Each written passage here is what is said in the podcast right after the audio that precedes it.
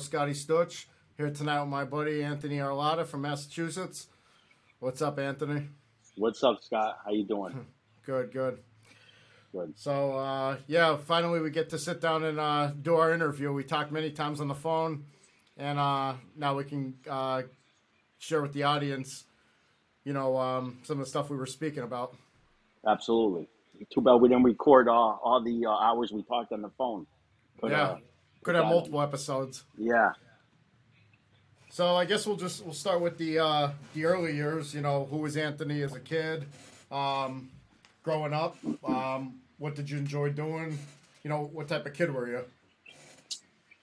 I was always uh, so I grew up good family. I grew up um, Italian parents. Um, my father was a hard worker, had a, a grocery fruit and produce store, wine big wine grape distributor, and I worked for him. And growing up in my life, uh, the whole family worked there, so it was kind of like it was fun. It wasn't a job, but working for your family, it's uh, you know it, it, it- it's an experience that you uh, you learn uh, at a young age business, which I think is good for kids.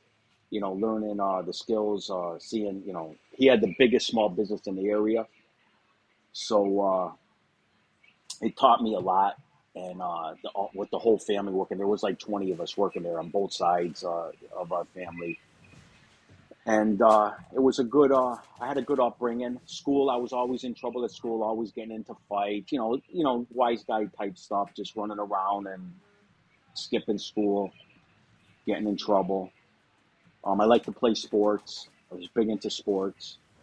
What sports you play? I was uh, I played hockey for ten years, and I played all the other sports um, competitively. Not you know, I played baseball, basketball, football, all of them during the seasons. You know, we played uh, this neighborhood against another neighborhood, and um, so I was a big sports fanatic, and I was also uh, a fanatic with uh, professional sports. I was, uh, you know, really involved in all my uh, the Boston teams, uh, the four uh, Boston teams in the area, and uh, sports was my big thing. Sports was the number one thing that consumed me growing up, other than doing what every kid does. I didn't like school. I hated school. Never brought books home. Never studied. But if you talk to me about sports, I really like sports. So uh, that was like, and I love playing sports.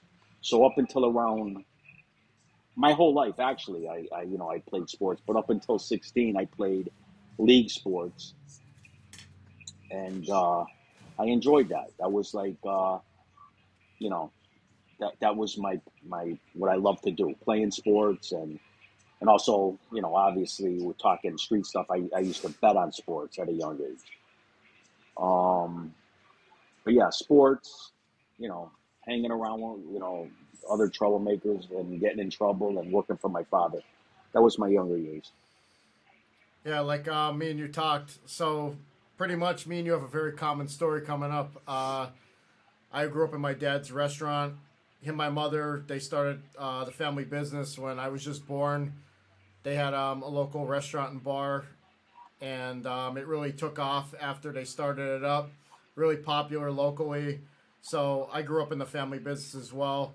Started as a busboy when I was like 13. Um, like yourself, I got thrown out of three Catholic schools growing up. I was uh, kind of always in the mix of trouble somehow, some way, just doing dumb stuff like pranks and just uh, always seemed to find trouble where it was at. It just it just always attracted me. I just Yeah. always got lured into the trouble. And um, as far as sports goes, I tried out football, uh, baseball, all the sports, and the only one I was good at was hockey. So it's funny we have Yeah. that in common as well.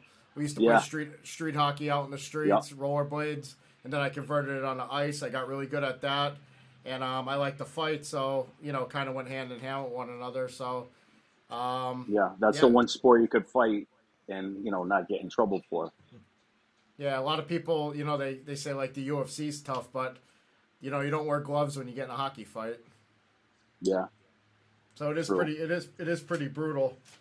Um, you know, Yeah, we- and you don't get fined. I mean, you get a penalty. You get a five minute misconduct, you know?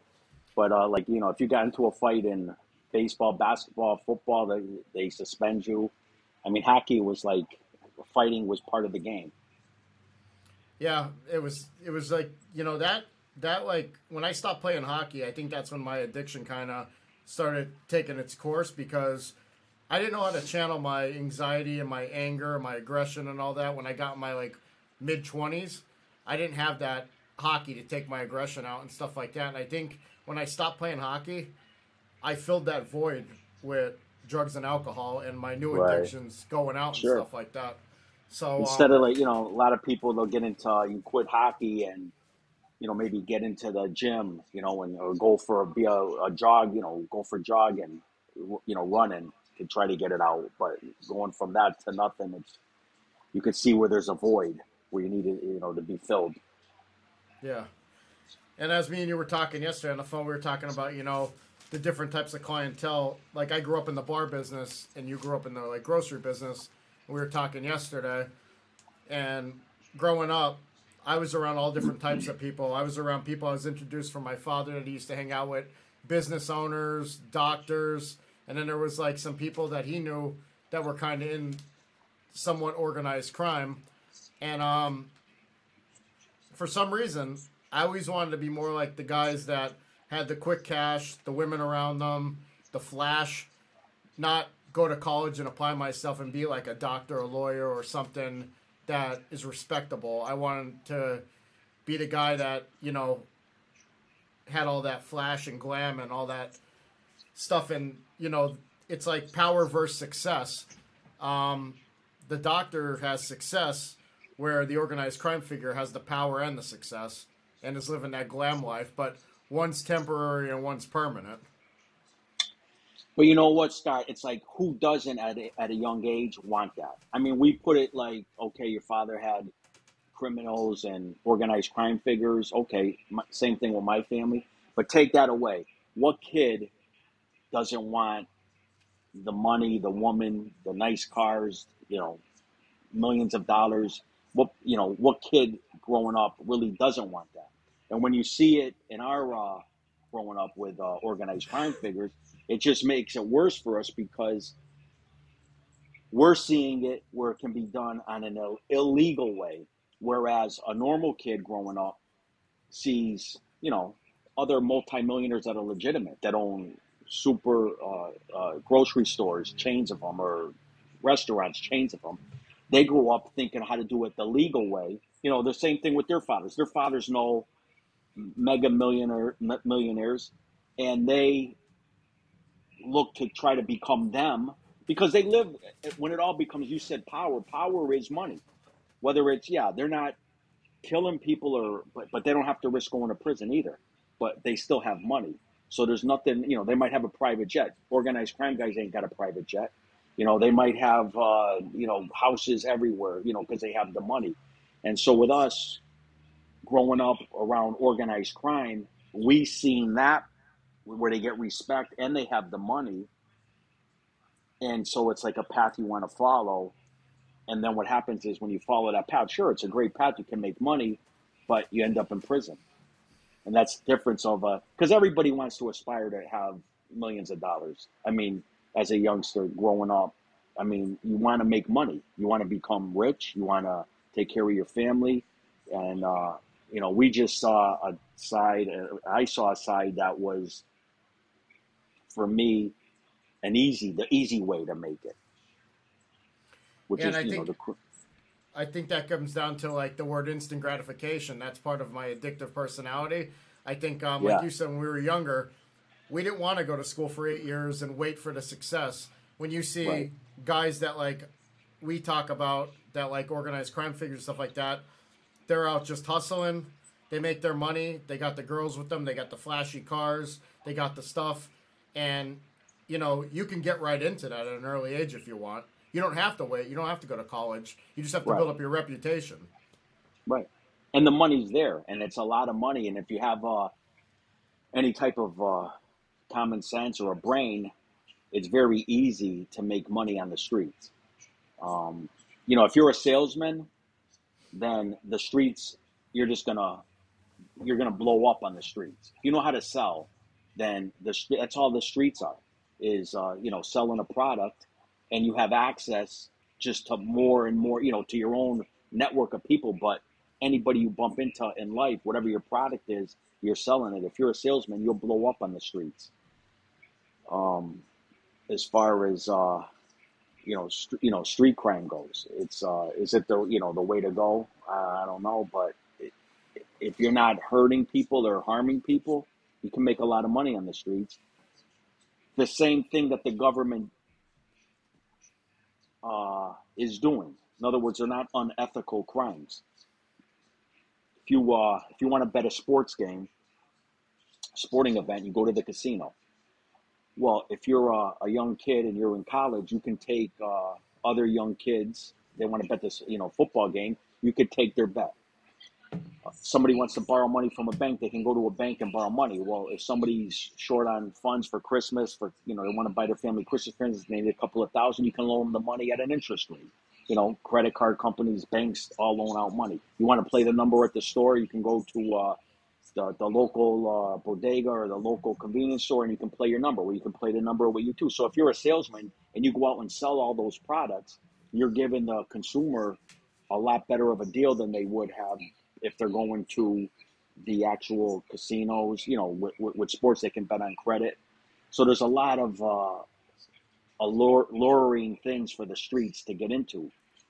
And uh, to me, I think it's uh, for me, I would uh, I loved it. I would do it again, except for you know joining any type of uh, a gang or an organization where there's violence becomes involved. That's where I think the uh, because everybody, I in my opinion, wants to make money.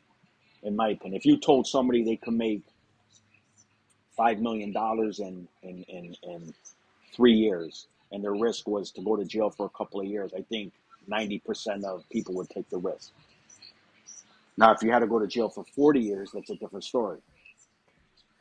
Yeah, that's our conversation we had last week, me and you on the phone. You know, as we said, we talk on the phone quite often, and you know, I, I wish we got some of those on tape. But um, the uh, the thing is, is we were talking about having that success and gaining that power without having to apply violence. Right. You know, every everybody wants wealth. Everybody wants to be rich you know, there's different ways of handling it than your old fashioned organized crime where violence had to be applied. And like exactly. you were saying, right. there's a big difference between when it comes down to it and you got to go to court. When you have a violent offense or a non-violent offense, you know, it's a lot longer sentencing. Right. So, you know, I was always taught try and be that guy that everybody wants to work for. So like people see that you're successful, people are gonna be like, I want to work for that guy. He's a winner. You know, he he's the one out out playing everybody. Right. And it's like Frank. It's like Frank Sinatra said, the best revenge you can get on somebody is massive success. Right. And you want to be with them. So do all like the girls want to be with them. Girls want to be with successful guys, high value men. They want to be with them.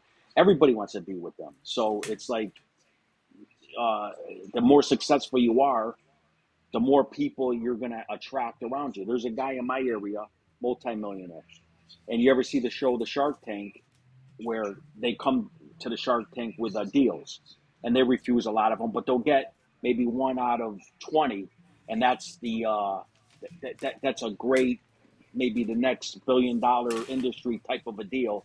But they get so many people when you got money, so many, and you're successful. Everybody wants to be near you. Just like if you're broke or you're on your way up and coming, you want to be around those guys that are successful because they can open up doors, whatever your business is, they can open up doors for your type of business that you're in. So it's the networking I think is a is a huge like the people around you, the people, you know, what you you aspire to be is rich. And and, and the majority of the millionaires in the world are legitimate you don't see uh, the organized crime or the drug dealer retiring peacefully with all of his millions of dollars. In fact, on paper, they probably don't even list that they got a million dollars, or you know, they probably do some of them, but I mean, they don't they don't last. So I would say they're the rarity. They're like under one tenth of one percent, one one hundredth of one percent of the millionaires. So the, the you know everybody wants to become rich. Everybody wants the uh, to be powerful. Money is power. Being having money is uh, is is being powerful. Yeah, absolutely. I mean, you're just saying about um, it never ends well for like that life. I can't name any mob movies that ever ended with an actual ending where it said they went on to success. You know, each mob movie came with an ending that it was either you know dead jail or you know just their their career as a criminal was over. The, Yeah. his life was over. Right, and, and, and, you know it's a great thing. Uh, you know, organized crime is a great thing. If there was, you know, it's like a secret society. It's that's great. Um, it's like networking, and there's only an elite, a few people that could join that, which is great. The bad thing is, is people die, people get, you know, the violence in that, and you know, it brings on life sentences. You know, it brings on, you know, 30, 40, 50 year sentences, life sentences, which eternally, internally kills the organization. If you had uh, a, the same organized crime and they adapted the way they did now, if they did that 20, you know, 30 years ago, they'd be the most powerful group in the world. You know, And if that's they why just, me, me, me and you were talking. Sorry, I didn't mean to interrupt you, but the me and you were talking about like modern day. Like you don't really see much about you know the mob in the news lately or anything like that, but it's because they were smart enough to now start doing things legitimately with the money that was left from the older generations. Well, they're not just doing it legitimately. They're not killing people. That's the big thing. That's the you know they're still doing illegal things. They're still doing a, the feds. The, the government doesn't care. Yes, they're going to come at you. They're going to come at you uh, for sports bookmaking. I mean, you got to be super big for them to come at you. And but the main reason that they come at you, there was some sort of underlining uh, violence involved in that. And when you, you know, even if you if you uh, crack someone's head and put them in a hospital for six months, they're coming for you. That that's violence. But when you kill somebody, it's even worse. And the reason it's worse is because now they look at it, they're drooling because now they got a, a murder case for them. They don't care about who died. They don't care about who killed them. They don't care about none of that. What they care about, it's going to be a big case. A big case means a big promotion where they want to go. They have aspirations too. You know, they want to be U.S. attorneys. They want to be judges. They want to get uh, become, you know, with a major corporation and and be, you know, like CEO or something. So they have aspirations to get in that life also. So they don't care about nothing else. And when you drop a body, that's their the feather in the cap when they get the conviction. If you're not dropping bodies, they arrest you. There's nothing that the mob does that can put you in jail for a long time if there's no violence in it. Nothing. That's why I'm saying I would go back to the lifestyle in a heartbeat. Just no violence and don't join, you know, because the racketeering, you know, they give you their 20 years, but they only come at you. If you notice all the racketeering cases that they give those guys 20 years plus enhance them five years and 10 years on it after they get 35 years, there's violence involved. You know, they might beat a murder, the murder of the racketeering, but they got convicted of all the other stuff. So the racketeering, they get 20. Then they get five, five, five, 10. They end up getting hit with a 31st five year sentence. That's because the government knew they killed six, seven people and they got away with it.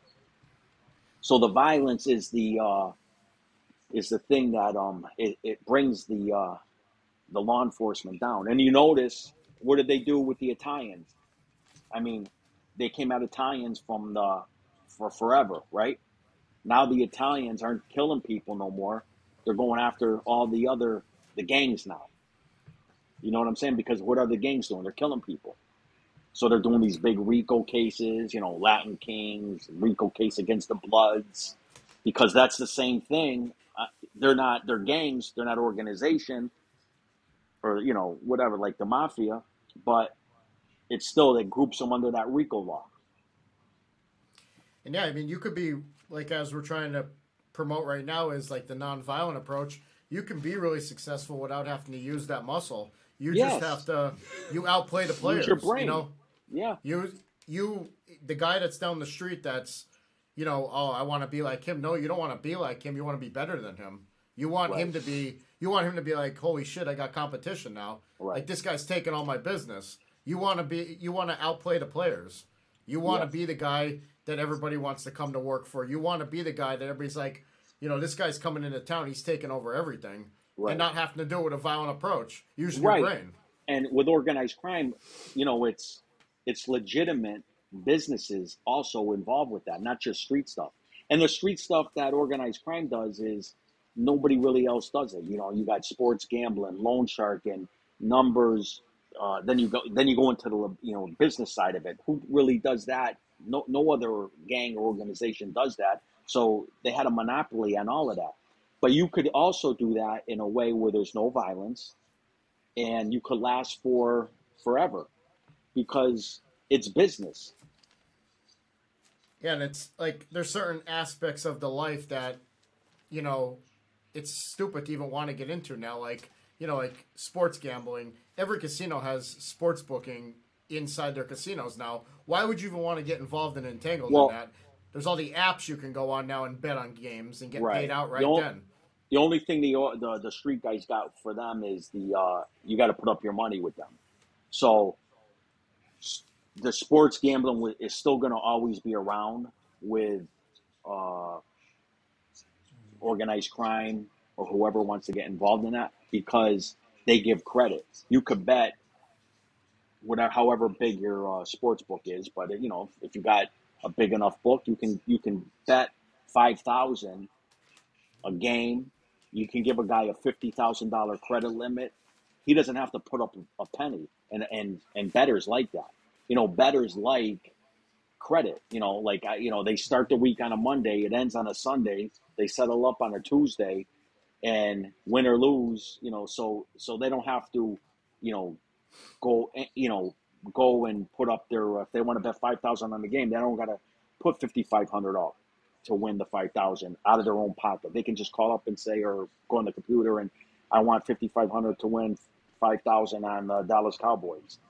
So that's why you'll still see sports gambling not go away. It'll be it'll be watered down because a lot of these degenerates are going to go to the casino and blow a lot of money, and then they're going to look to bet with the with the the street guys to try to you know you know they're going to use their cash to bet at the sports books because they have to, but they're going to use the credit to bet with the street guys, and that's where there's going to be some problems that come in with that.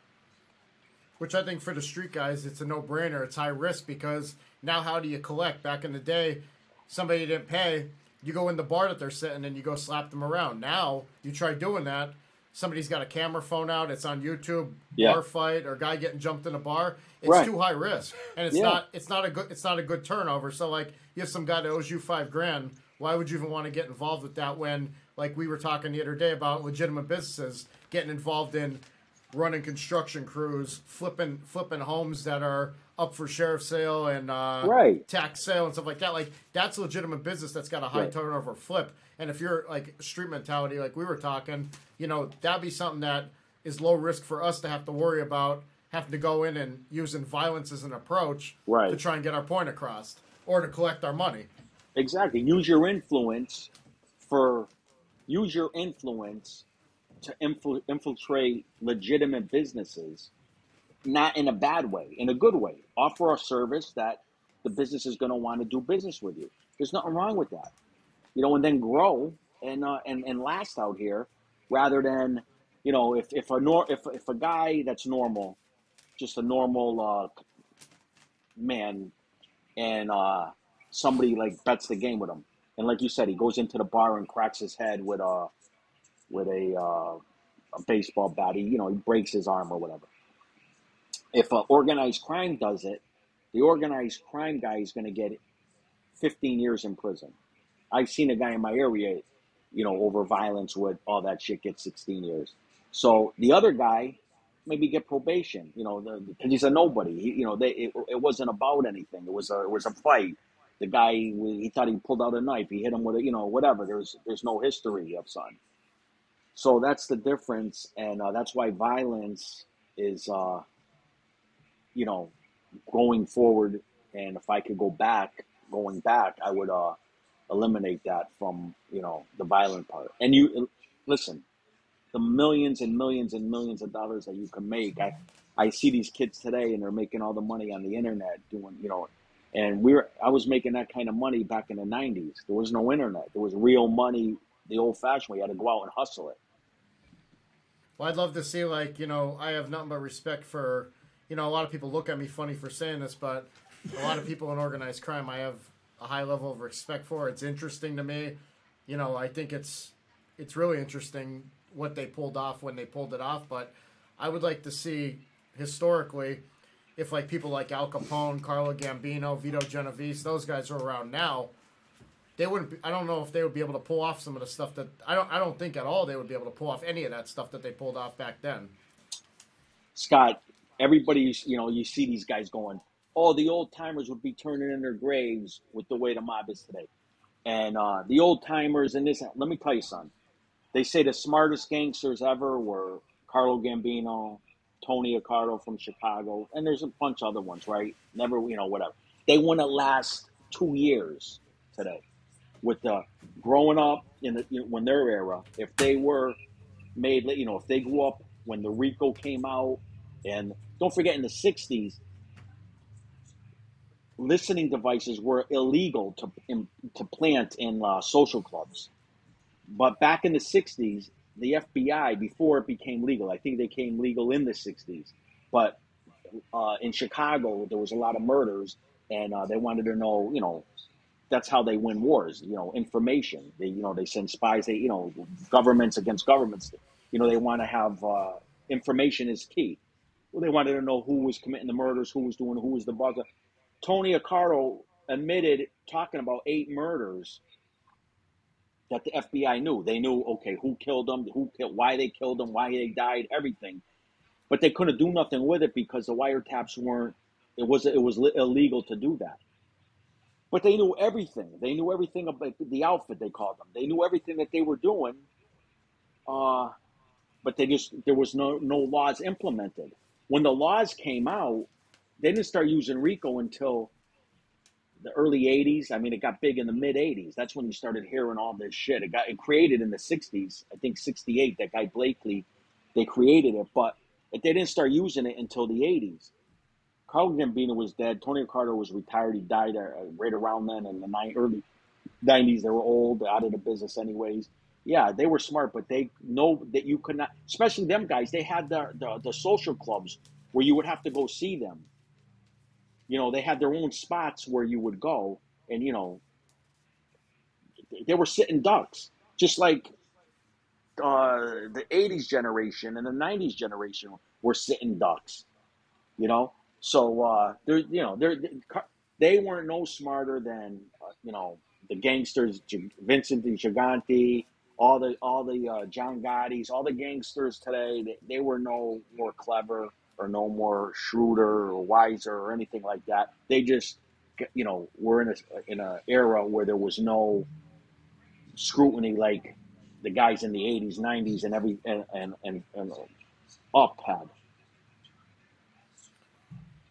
Yeah, I mean, even like you go back even farther, like the prohibition days, you know, they couldn't even follow people past county lines. So, I mean, if you drove 10, yeah. 15 miles out of town, the cops were trying to pull you over. They couldn't even, they couldn't even, you could have killed somebody. And as right. long as you crossed that county line, they couldn't follow you. Yeah. There was no such, like, they had radios, but not advanced radios that, like, right. there'd be a, hel- a helicopter waiting for you at the next county. You know what I mean? and back then you could use the uh, we you know we call them today like crash dummies or you know you could you can insulate yourself back then. You know if, if the boss gave an order there's no way the boss could get in trouble for it back then because you know the guy gets caught say bootlegging a truck of booze. Well the guy got caught with uh, alcohol. He's what, what's he looking at? Maybe a, a year in jail? You know two nobody's flipping over that. Nobody's he's not to you know mention who the boss was or anything because of two years in prison or whatever like that there was no way to you know they knew who the who gave the order. They knew the boss was the guy but there was no uh uh there was no way of uh tying him into it because there was no conspiracy with this RICO bullshit that they had. Yeah, it's um, it's a different time now, but I think it's the time that you're gonna see people with street smarts plus education that actually go out and educate themselves. They're gonna be the people that are really dangerous, because like dangerous. When I say dangerous, I don't mean dangerous in a violent way. I mean dangerous like success rate. Like you take somebody with just straight education, you take somebody that's street smart plus an education and is willing to apply that hustler mentality, not afraid to take chances and work hard at things. Right. They're gonna outplay the people with just straight success. Exactly. And and I and I think like there is no education. Education's bullshit. I think that if you are a street hustler, you're going to learn at a hundred times rate than you would if you went to school and try to learn that shit that they teach you. They don't teach you nothing about money. They don't teach you nothing about credit. They don't teach you nothing about success and going after business. They don't teach you nothing about becoming wealthy. Why wouldn't they teach that? You know, becoming wealthy. Everybody wants to become wealthy. They teach you history and all this other dumb bullshit.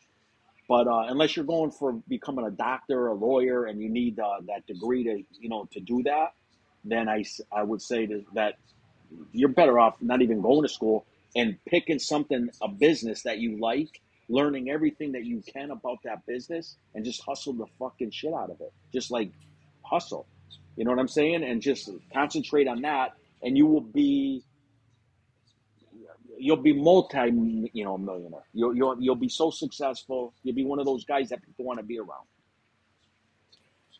Because Yeah, because and- when you're like that, when you're successful, everybody wants to come around you. Next thing you know, you're in uh, you know the uh, the food industry, and then next thing you know, you got guys in the real estate business coming up to you because they know you're successful, and they want you to invest with them on some deal that they uh, that they're gonna you know kill it. You know they're gonna make a ton of money, and then you got some other guy that's that's gonna open up some nightclub or you know he needs. They're all coming to you now. So your next thing you know, you started in this business and you're you you're in this business, you're in that business, you're you're in multiple businesses. Well, I was up, I was down, I was in between, and one thing I know this time around, once I bring myself back up, which I know I will at one time, I will get back up again to where I want to be because I'm not willing to give up. I never get complacent, and I always want more for myself. So just when I hit my bar, I want to keep going up higher and higher, and I keep trying to knock out goals as I go. One thing I'll definitely do different this time around, I'm glad you brought it up twice, is everybody wants to be around you. But this time around, I don't want to be around everybody. I'm going to keep my circle small because all those people that were around me when I had wads of cash, I'm in the middle of nightclubs buying everybody drinks, um, putting people in my flashy car, this and that. They weren't my true friends. They Well, were just they- using me. They were riding the wave. They were the wrong people. You know, so so like now you know, just like everybody knows. Every any successful person will tell you, any successful millionaire, and who you surround yourself is who you are. And if you introduce somebody to you know to someone, and you're successful, you know, and this guy's a piece of shit, and you you come around somebody that's you know uh, someone worthy to meet, a millionaire, someone that you want to do business with, and you introduce him to this guy that's he can tell he's a drug addict or you know he's not dressed right, he's got he's, he doesn't speak right. That's a reflection on you. So uh, going forward, you know it's going to be your circle is going to be a lot smaller, but in the long run, it's going to be a lot. It's it, it's going to be more quality is better than quantity. You're gonna you're gonna have a a stronger you're going to be more successful. You're going to have the right people around you, somebody that you could go to, and it's going to be there that you need to be there. And uh, the other, but everybody goes through that in life, you know. You weren't perfect. I wasn't perfect. They aren't perfect. My, you know, everyone's got you know a learning experience. It's just when do you finally wake up and learn it? You know, do you learn it at a young age? You know, if you got good mentors, yeah, if you got a good, you know, family that's instilling that in you, or or you go through it hard and you know go through hard times and you know maybe prison or or some really tough circumstances, and then you finally realize it. That's what most people do. You know, they, they when they go through hard times. And that comes with, like we were saying earlier, I use that word education. What I meant by education, I should have worded it differently. To me, education's experience. Yeah, So- absolutely. all the, all those bad things that we were just talking about, like I know what not to do this time around. is not because of education; it's because of experience. Yeah. I learned because I experienced it. Right. I seen it firsthand. Um, You're getting older. You, You know, as you get older, you get more knowledge and wisdom. You know, that's why these guys that are 70 and 80 years old are the smartest guys on the planet, you know, because they've been through everything. The problem is they're 70 and 80 years old. The key is to learn, you know, get that knowledge when you're in your 30s or 20s or teens, you know, not to, the ones that do get that are the ones that are billionaires, that become billionaires. Yeah, I, I think a problem of my past, and we were talking about this the other day too, is um, validation. Worrying about like when I was young and I was a kid, and I wanted that quick, instant gratification. I was more worried about other people's validation, like what do people think of me. Instead of worrying about being the image I wanted to be, I wanted to be accepted. I wanted Right. people to want to be, you know, what do they want me to be? And I fell for that trap. I, I, you know, I did everything in my power to be a um, a crowd pleaser rather than being a pleaser of myself. I want I, I turned myself into somebody that I wasn't and took myself out of character just to please other people to accept me. and I think most kids go through that. Most you know young adults go through that. I I think a lot of people, even adults, older adults, go through that until you click. It clicks in your head and says, "Who gives a fuck what they think?" And and, and when that goes off in your head, eventually. I'm, you know, I was kind of like the same way. You, you care about what people think because if somebody said something bad about you or negative about you, you'd want to approach them, maybe hurt them, maybe confront them, and it could lead to them getting hurt or violence, something happening. So that's the same thing until you get to the point where, okay, if you hurt him, you go to jail. But if you really think about it, no one should be able to rent space in your head. Who gives a fuck what anybody says? And if it comes to the haters, right? The haters are uh, everyone's got haters. You could be the most successful guy in the world, never hurt anybody in your life, never had a violent act. Look at Trump, right? Trump has probably got three billion people on this planet that hope he dies.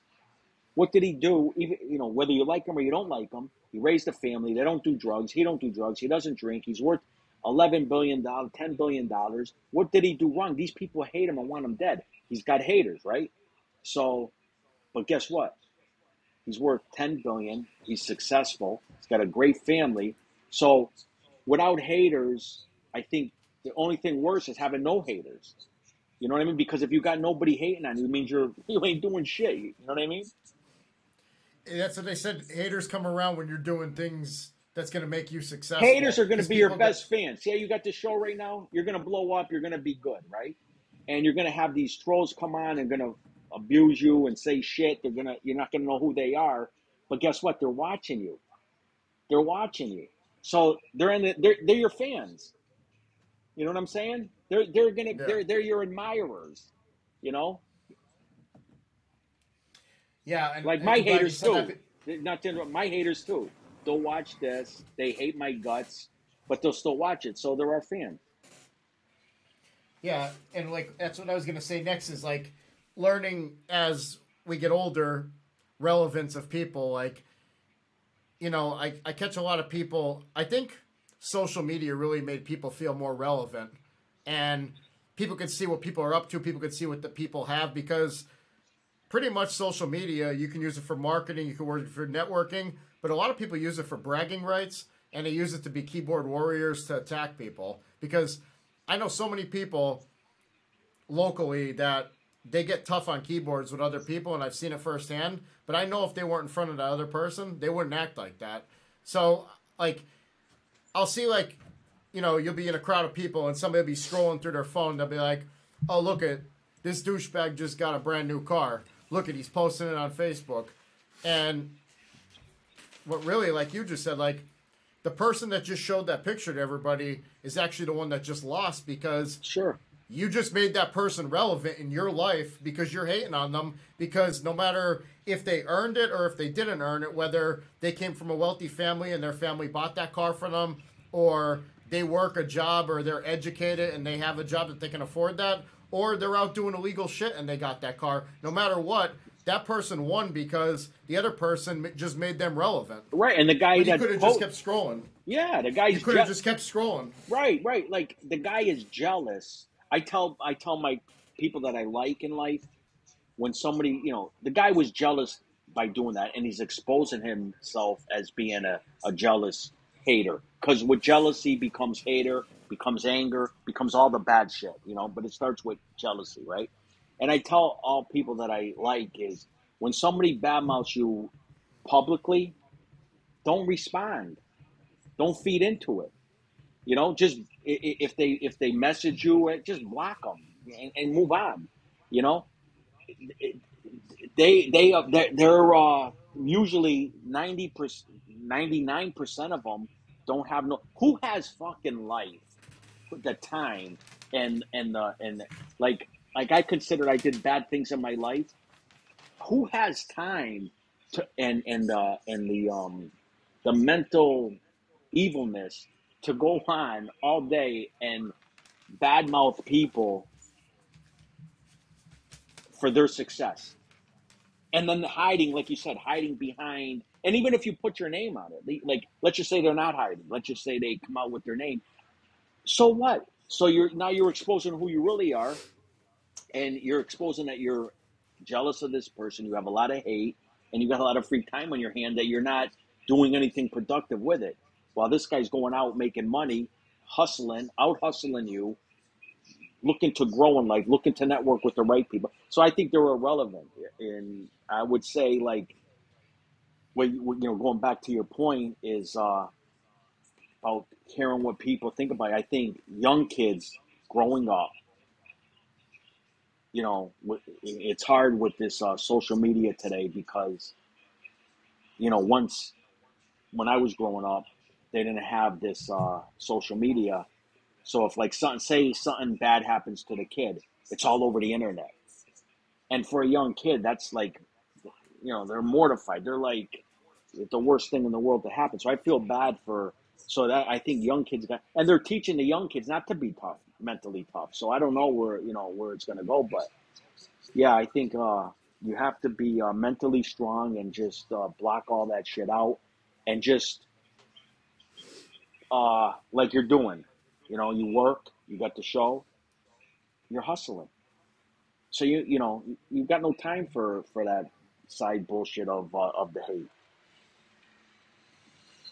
Yeah, a guy that um came up like back in the day. He used to hang out with my dad all the time. He was a hustler, and um he wasn't Italian. He wasn't like in the Italian mafia or anything like that. He actually was a different nationality, but um he was uh he was a professional criminal, professional thief, and he used to tell me all the time. I mean, some of the stuff that he told me today.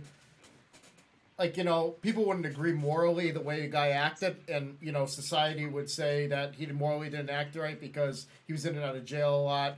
But he was always a hustler. He got up, he got out there, and he went and he went out and got it. He owned his own business. He didn't run it legitimately, but he made it work for quite some time.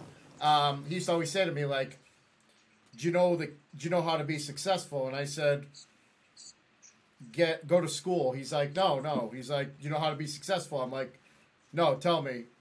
He's like, "You can't wake up in the morning and go from the bed to the couch. You got to Oh, go yeah. Out and out and get it." So these people that have time to scroll and hate, type that stuff, they could be doing something, even being on the internet doing a hustle. Like me and you were talking about drop shipping yesterday. We were talking about different ways to make money on the internet with literally using your phone. It, you you could be you could be out you could be out hustling these people that you're jealous of, but instead you're taking the time out of your day to make me relevant. They're bums. They don't have two cents. I mean, they're probably living on Social Security. Uh, they're getting food stamps. They they got a few, little little something small they're doing on the side, but they're really just getting by, and they got nothing but free time all day. You know, so that's what they do. They uh, they troll and they and they do all that shit.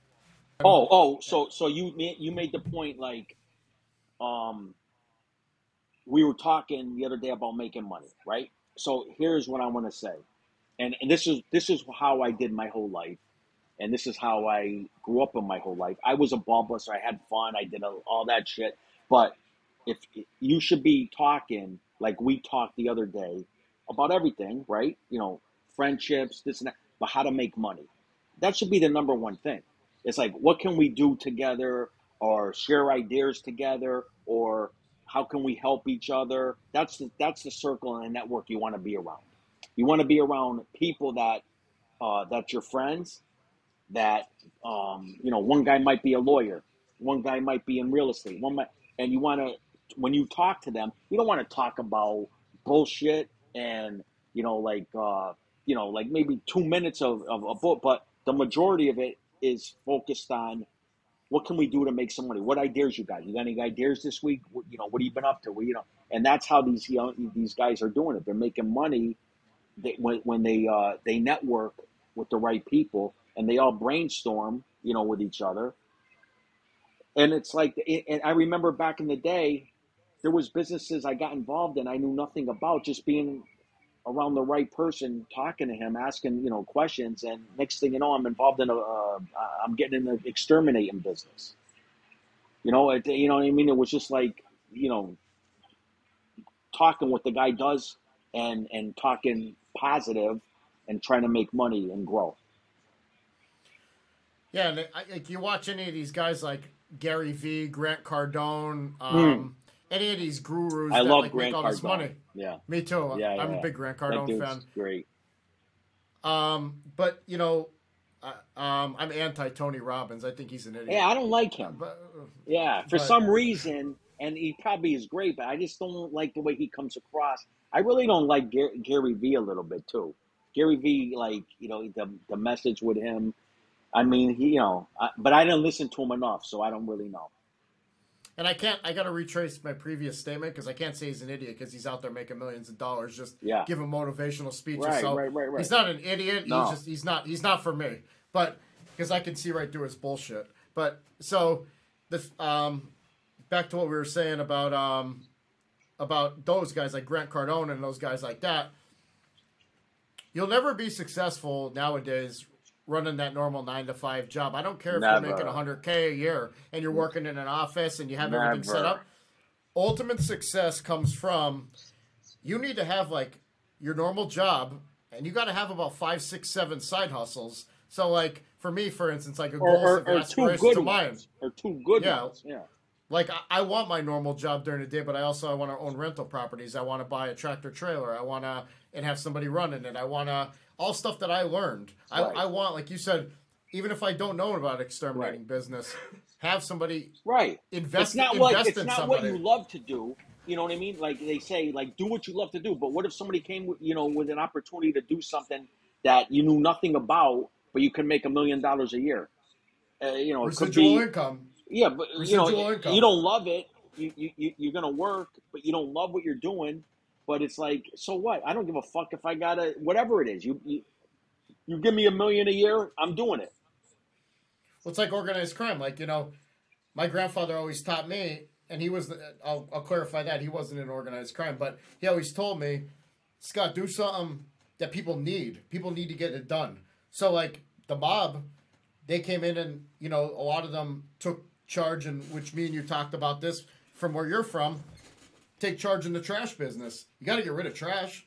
You have to get rid of it. You Right. think these guys want to go and flip dumpsters and smell trash all day? But there's a lot of money in it Right. construction. Do you wanna do you wanna um, go in old houses all through the city and buy these houses at tax sale, sheriff sale, and you're knocking the walls down and there's asbestos flying everywhere? You don't want to do that. But if it's gonna, you're gonna flip that into a rental property, and that's gonna grow your residual income, Right. And that's gonna boost your your monthly revenue up, and you're gonna have that rental property and maintain it and keep it, and you're gonna have it for 20, 30, 40 years and keep collecting that money off of it that's the side hustles that you got to keep doing nowadays. and you also have to know what is it how much do you do you need or do you want not need how much to live the so you have to have like your goals and dreams and aspirations of, of, of where you want to be right so then you got to say how much money do i need to like say you want a bentley or a rolls royce and you want to go out to dinner every night and you want to take out beautiful woman have a beautiful girl or multiple girls, right? And you want to have a decent home, not no twenty million dollar home, just a nice house, right? how much money is it going to cost for you a month Uh, to acquire that? 20,000 a month, 30,000 a month, 40,000 a month, right? And then once you get that down, then you say, how do I make that 20, 30, 40,000 a month? And so let's just say you pick whatever you're doing to make that. What happens is once you pick that, once you start working and working towards that, other streams of money start coming at you. And that's what happens with these guys. Like they'll start off in one route of revenue, and then next thing you know, because they're working hard in it, they're meeting people, they're making contacts, it veers off into boom, now they're involved in this. And then they're, you know, and then they're so and then it, like you said, it ends up to be six or seven streams of uh, of income. Let me tell you something, poverty, if you're making forty thousand a year, What's the I don't know. What's the average uh, income for workers? Forty thousand, fifty thousand.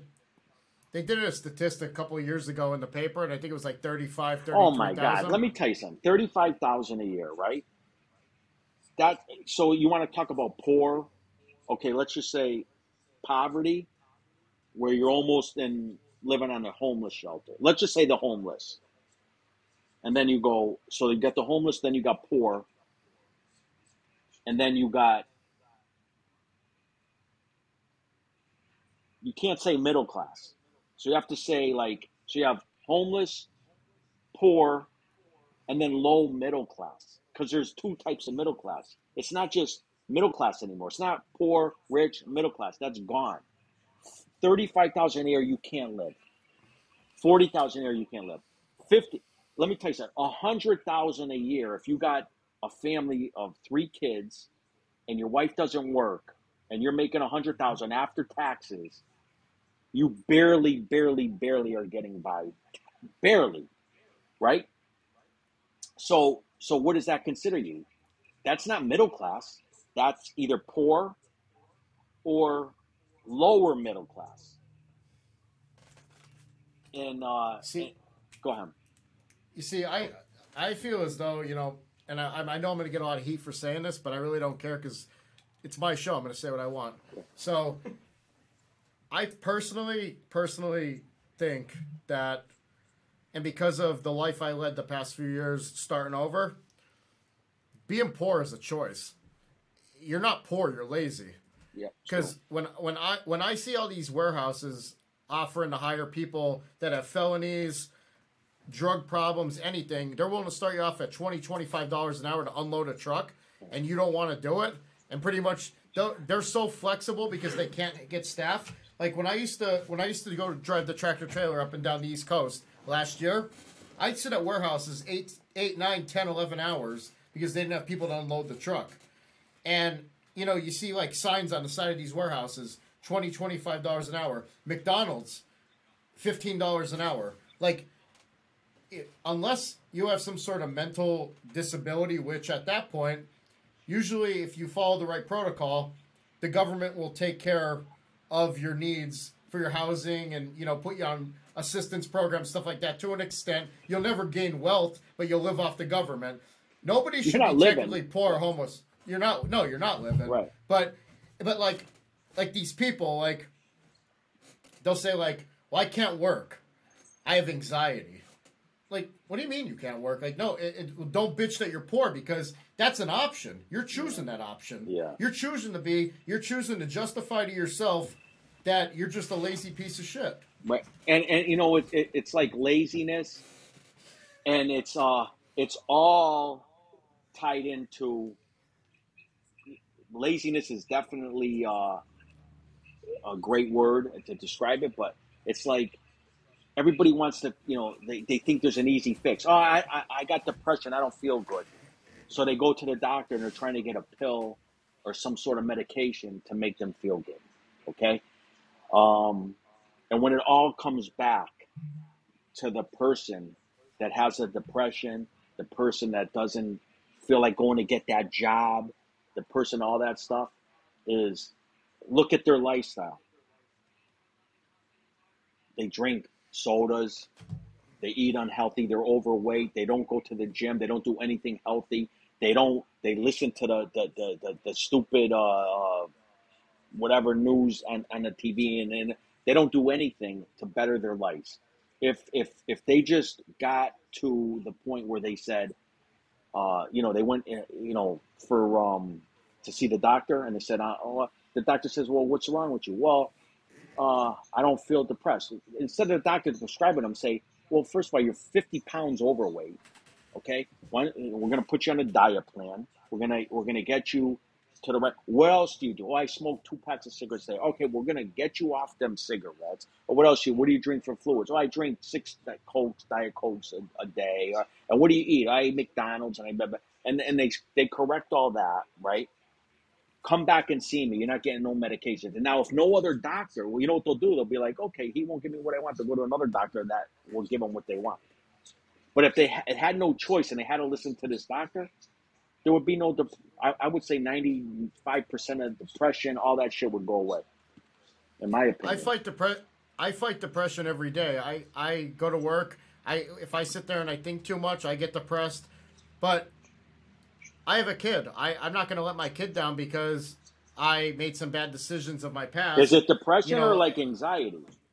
Because you know, like depression, like you know what I mean? Like when you say like it's like a roller coaster, it comes and goes. Like it's up, it's like ups and downs. You know what I mean? Like some days, you know, you wake up, you're 100 percent motivated. The next days, you know, you're kind of like just feeling like down. You know what I mean? Like you're like you're down in the dumps, and you start dwelling on the past a little bit. But I learned, like, you know, well, you say the key word right there. You start dwelling on the past. Well, my my my biggest thing is, you know, I always say Decisions decisions of my past explains my present, and the choices of my present determines my future. So if I sit there and I stay in the past, I'm gonna stay in the past. I'm never gonna advance. Yeah, yeah. If I if I if I don't if I don't start mapping out the future in my present, then I'm never gonna advance myself right into the future. Right. So if you stay, and a lot of people, and that that was me for about two years of my life. Yeah, and it's a lot when of I, people too. It's not just you, right? Yeah, I fell into that trap that when I got out of addiction my first year, I more or less had to like reinvent myself. I had to pretty much start a new chapter of my life. I had to see what life was like on the other side. And, you know, a lot of people, um, they're having a big misconception of like my show, Sober Sit Down. Sober Sit Down, the base Sober Sit Down was to instill hope and faith in those that are willing to give up on themselves. I want to make sure that people understand that it's never too late to make those changes. When you live sober, it doesn't mean that it has to be addiction related. Like it's more of like a pure way of life. So like if you're going through drug, alcohol addiction, you're going through marital issues, you're being a bad parent, you're being a bad person, um, you know, you're having a problem fighting the addiction of committing crimes. That all falls in the line of sobriety, to my eyes. You know, like you know, this isn't just drug and alcohol related. The sobriety, it's it's it's a, a a congregation of a lot of things that it could be multiple topics of things other than not just drugs and alcohol related. Correct. Yeah, and I think a lot of that has to do with what you said is, and it, it doesn't have to be uh, drugs or alcohol. I mean, I think anybody can suffer. They think it's depression, they think it's anxiety. I think uh, if you wake up, you have a plan, you have a, a routine, you, are doing the right things. You're going to the gym. Let's just say you got a, a. The bottom line is staying busy. If you're staying busy, doing productive things, you won't have depression. You won't have anxiety. You have a great life. You start networking with the right people, and and next thing you know, you're going to be successful in life, and you're going to be so consumed with being successful that you're never going to realize what any depression.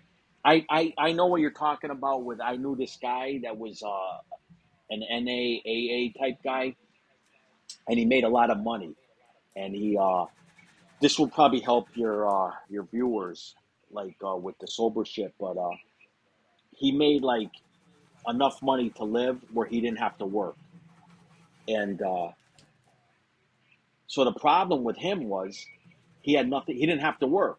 He had nothing but time on his hand. So he was going to the meetings. He would wake up at five in the morning, five thirty. He'd do his meditation. So five to let's say six, he he he, got on his knees and did his prayers. Six to seven, he showered and ate breakfast. Seven to eight, seven to nine, he went to the gym.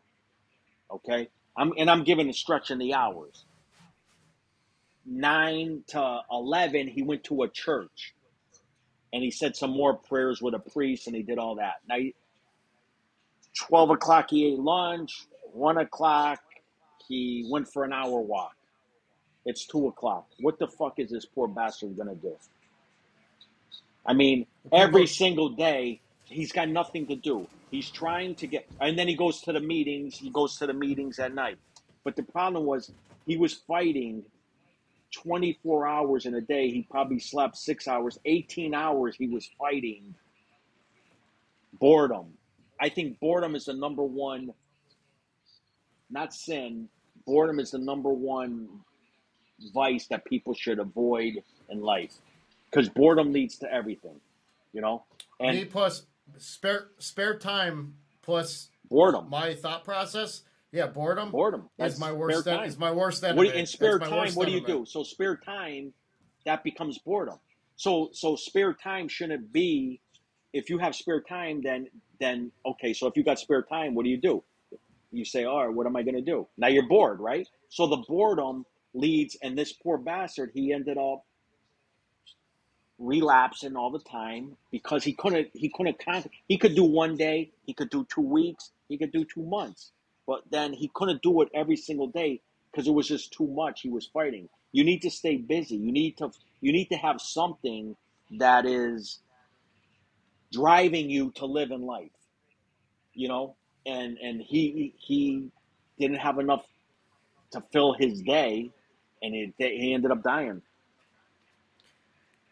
That's unfortunate, and you know what? People like him, you know, they they try and tell you your first year of sobriety, like keep everything less complicated and run a routine schedule like he did. But I mean, that doesn't work for everybody. Some people got to go to work. Some people got to live normal lives, you know. And like that guy you were saying, every day was like Groundhog's Day. It just kept getting repeated, repeated. But now throw that guy a wrench in his side and tell him he's got a doctor's appointment during his walk time he won't know how to handle it. And that's what throws people off. He gets out of that routine. Now his day's all fucked up. And now he starts making bad decisions. Or, like you said, the boredom end of it.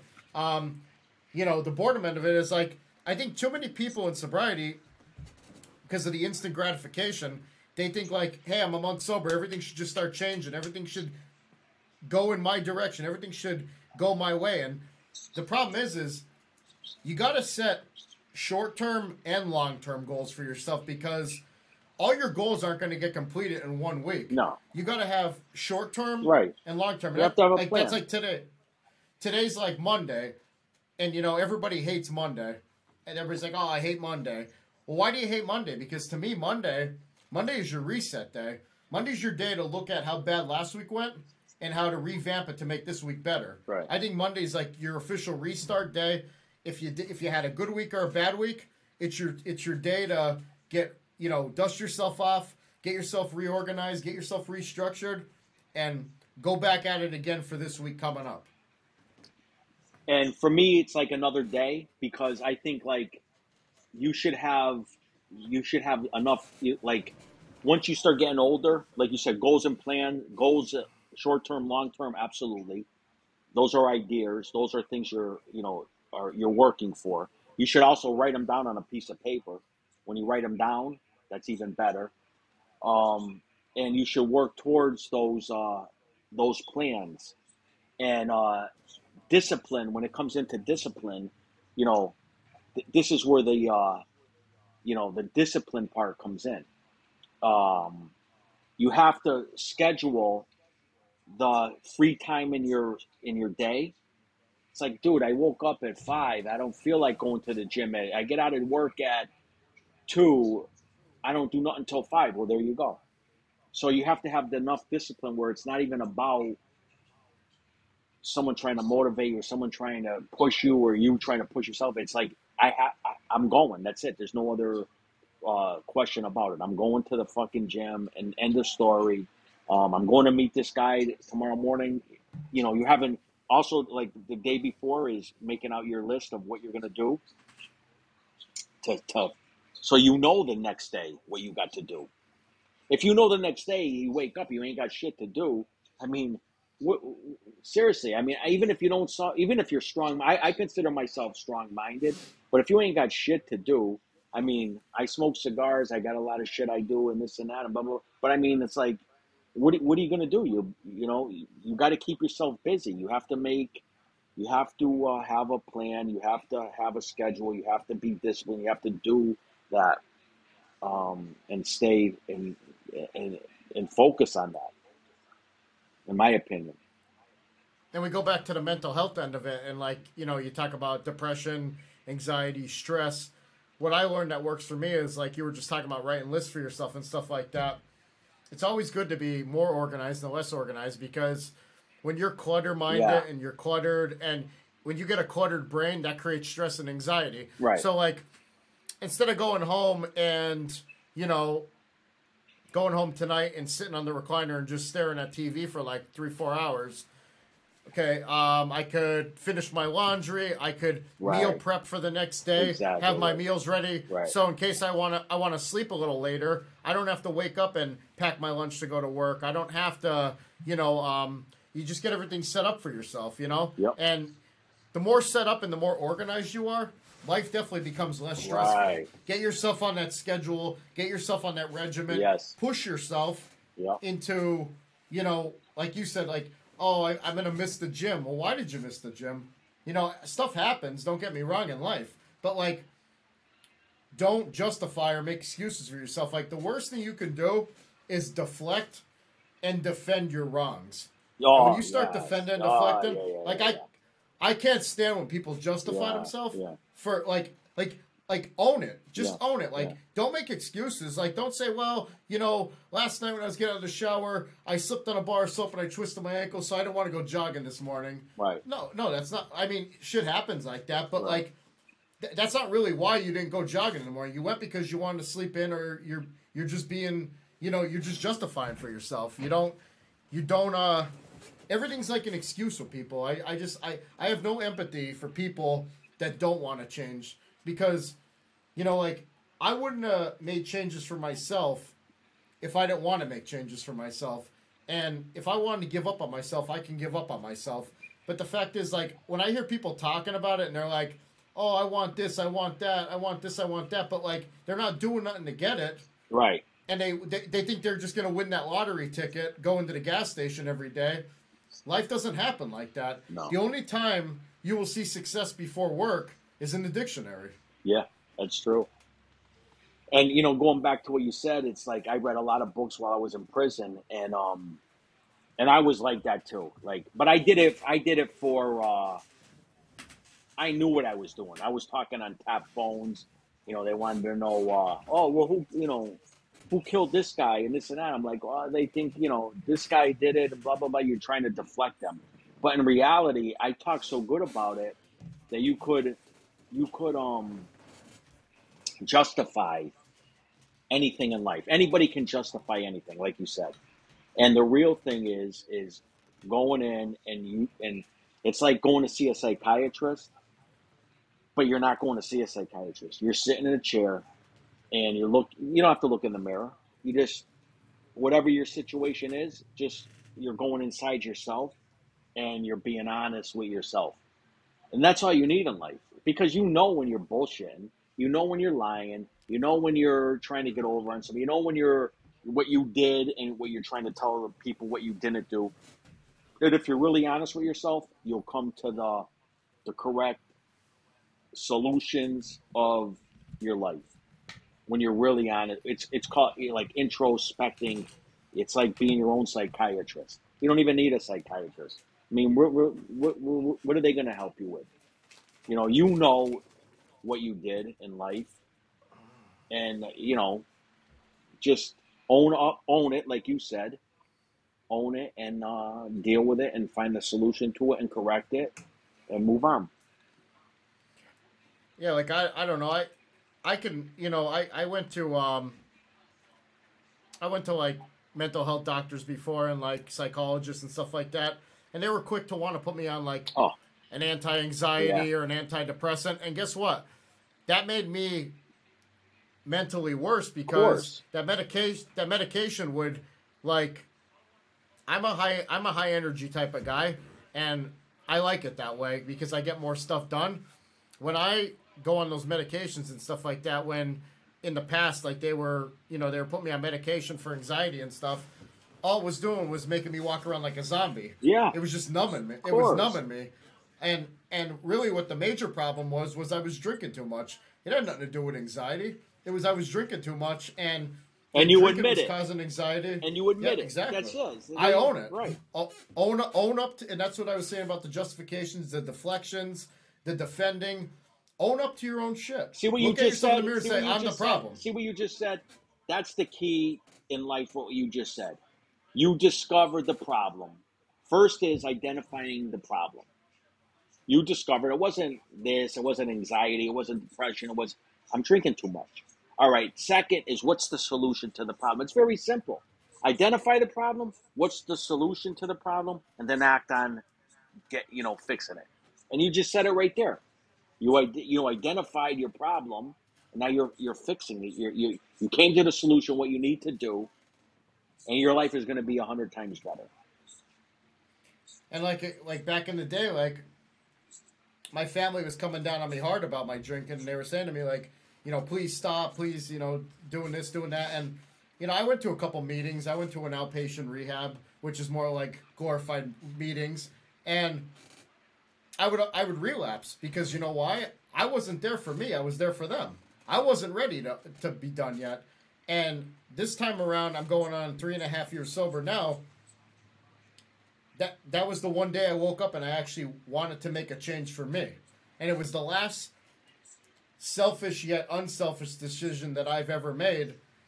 But I'm not acting like I'm a superhero here or anything like that, but something's working. Right. Something happened that day different than the rest of the times that I'm here talking to you today Yeah. about this and how I discovered what my problem was, which was I had an alcohol You're doing- addiction. It came with drug use, but that that never that never got me. It was the drinking was always it because I was always around it. I grew up in the business. Right. That was normal to me. Seeing people fall down drunk, seeing people get unconscious, that that, that was normal to me. I, I I grew up seeing that. Right. That was that wasn't out of the norm for me. Do you agree that first thing I want to say is so not only did you do all of what you're doing, but you're doing what I told you what my friend didn't do. So you're working, your your time is busy. You you know, you got a girlfriend, you got a life to live, and now you're doing this shit. So you're occupying your time. Huge. So a lot of these people, you know, they want to go to the meetings. I think and, and I'm not knocking anybody. I'm you know I'm not knocking anybody, but I think like what you're doing, I think like it's like a a, a, a, a pity fest. You know what I'm saying? It's like I think like action, like what you're doing is like you're creating your own show, and you're staying busy is the best fight against any type of shit like that. But do you agree? Like no one's gonna stop doing what they're doing, whether it's uh, addiction, whether it's being fat and they trying to lose weight and they said i'm to lose weight or whether it's being uh, a bad person in life and they're to nobody's really going to do that until they really decide internally that they're going to do it do you agree One hundred percent. Yeah. One hundred percent.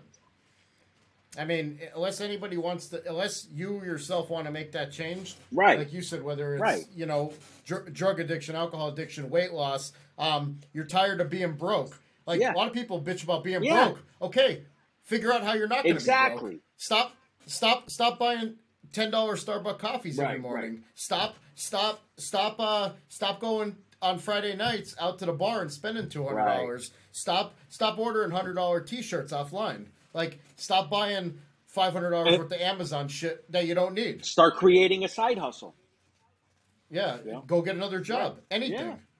I- I mean, there's so many. It, I think it was Michael Franzese was saying it, and don't quote me to it, but like the endless opportunities for you to make money and not have to work a full time job. Like people can Uber if you have a car.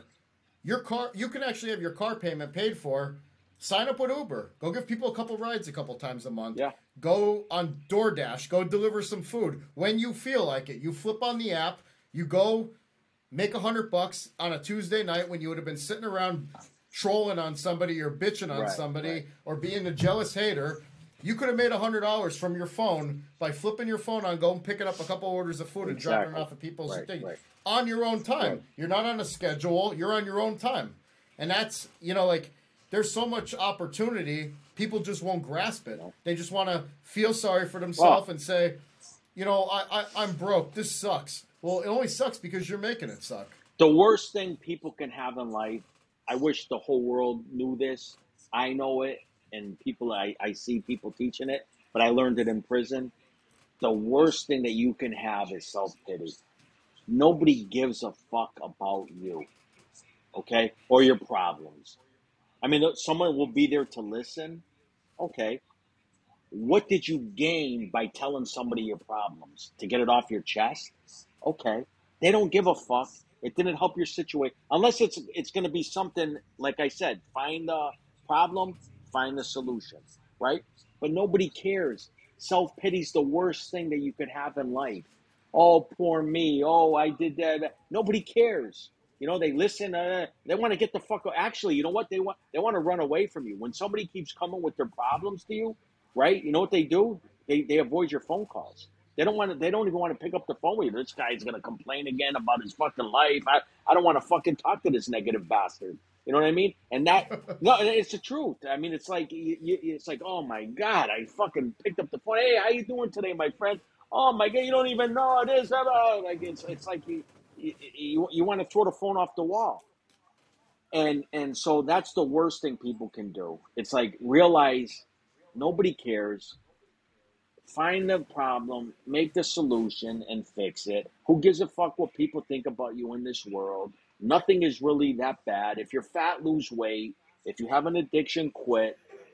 I mean, it's like it's it's it's common sense in life. If you don't want to go to jail for a long time, commit crimes that will only put you in there for a short time.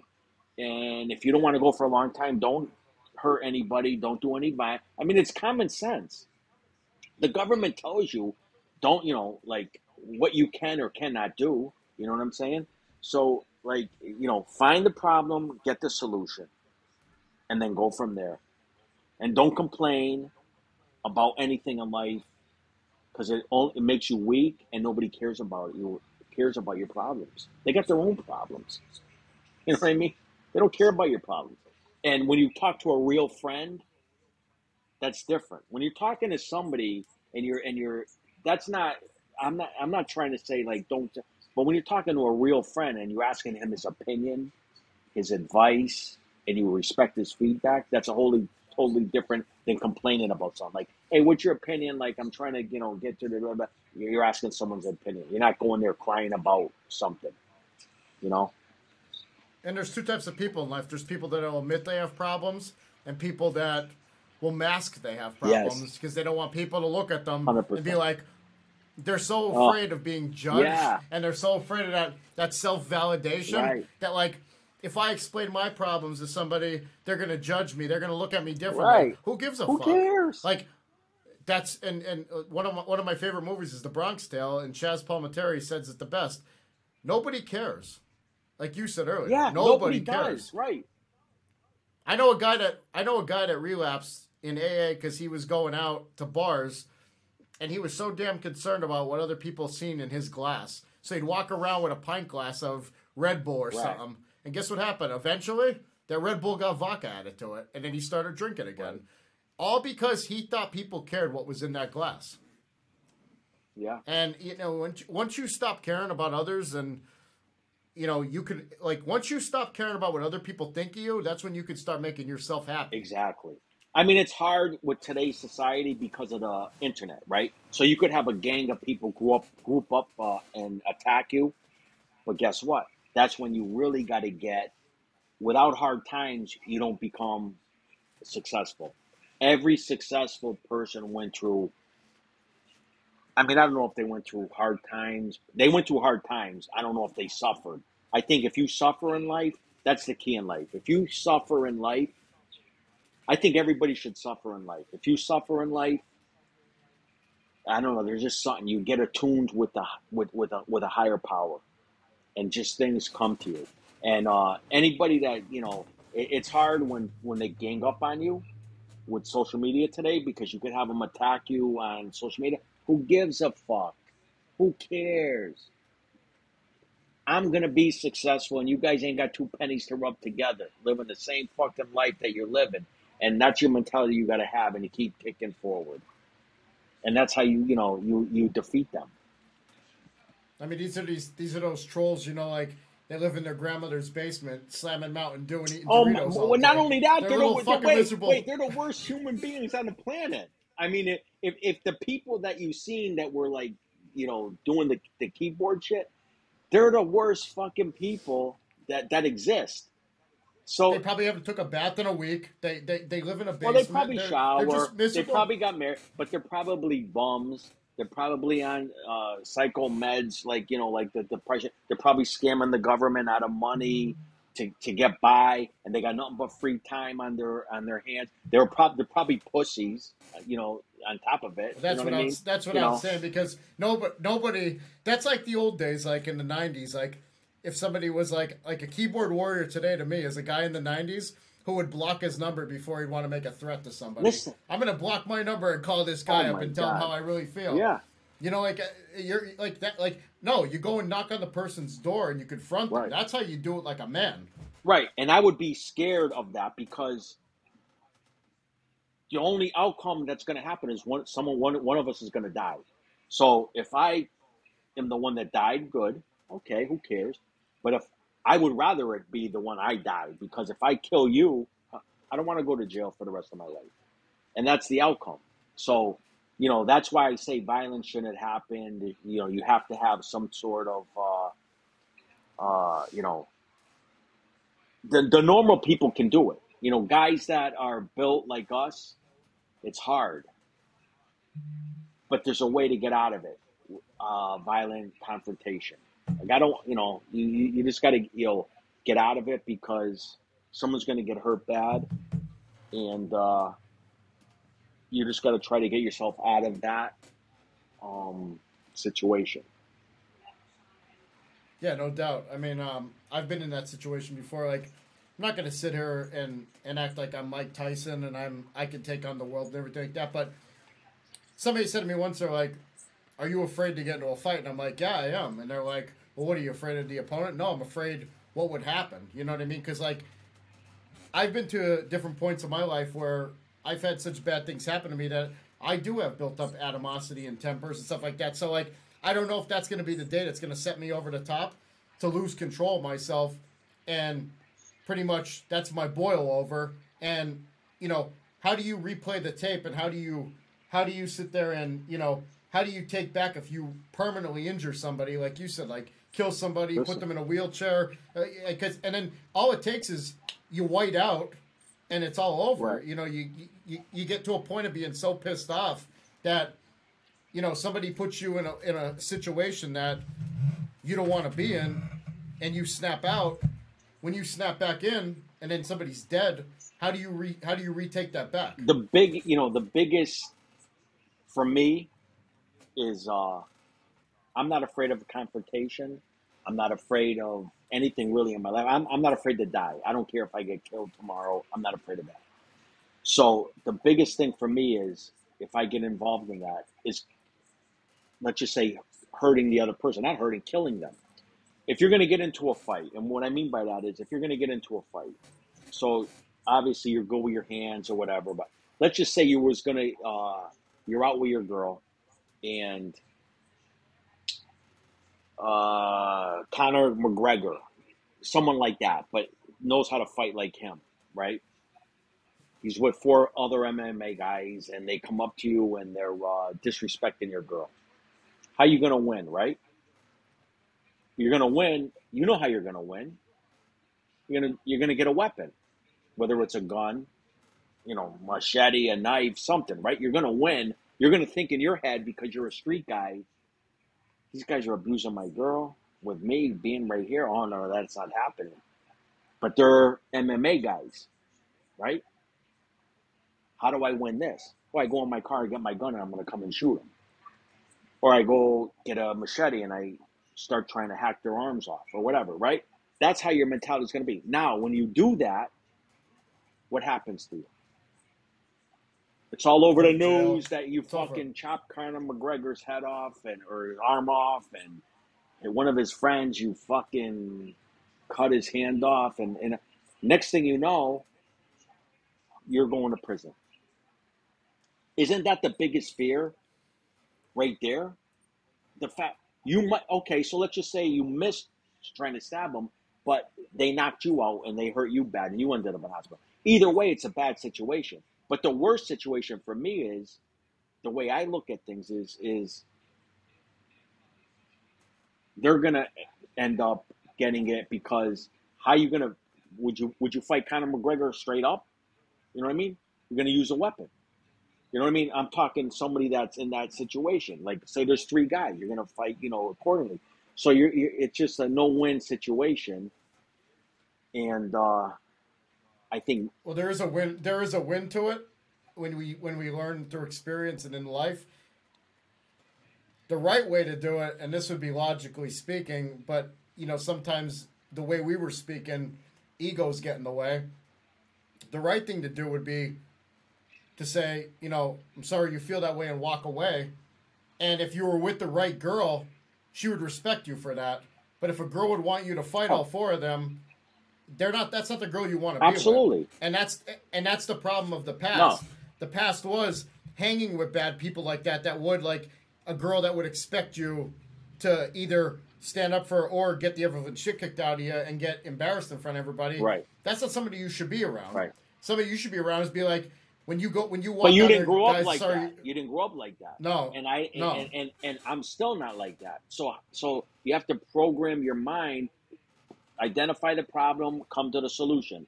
And I and and when it when you get to that position, right? Know the the the, the circumstances where it's going to lead to. You know, the cause and effect. Okay, this is the cause.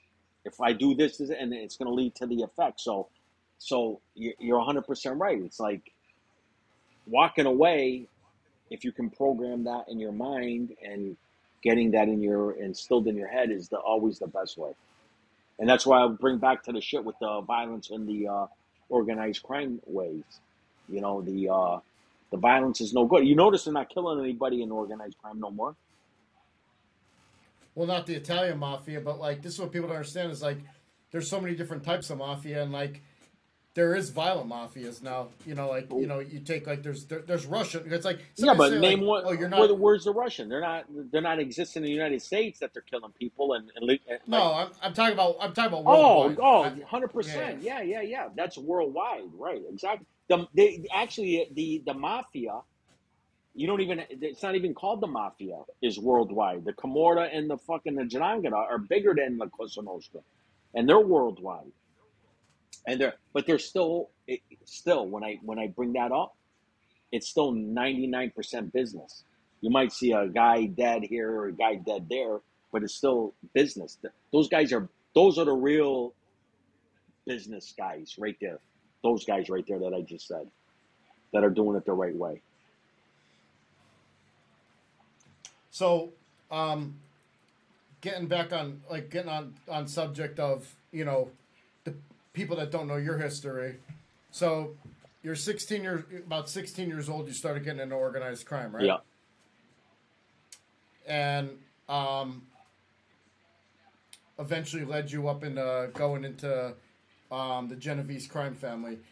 Do you would you uh, like give a version of to the audience like you know how you got into organized crime and like what what it led into?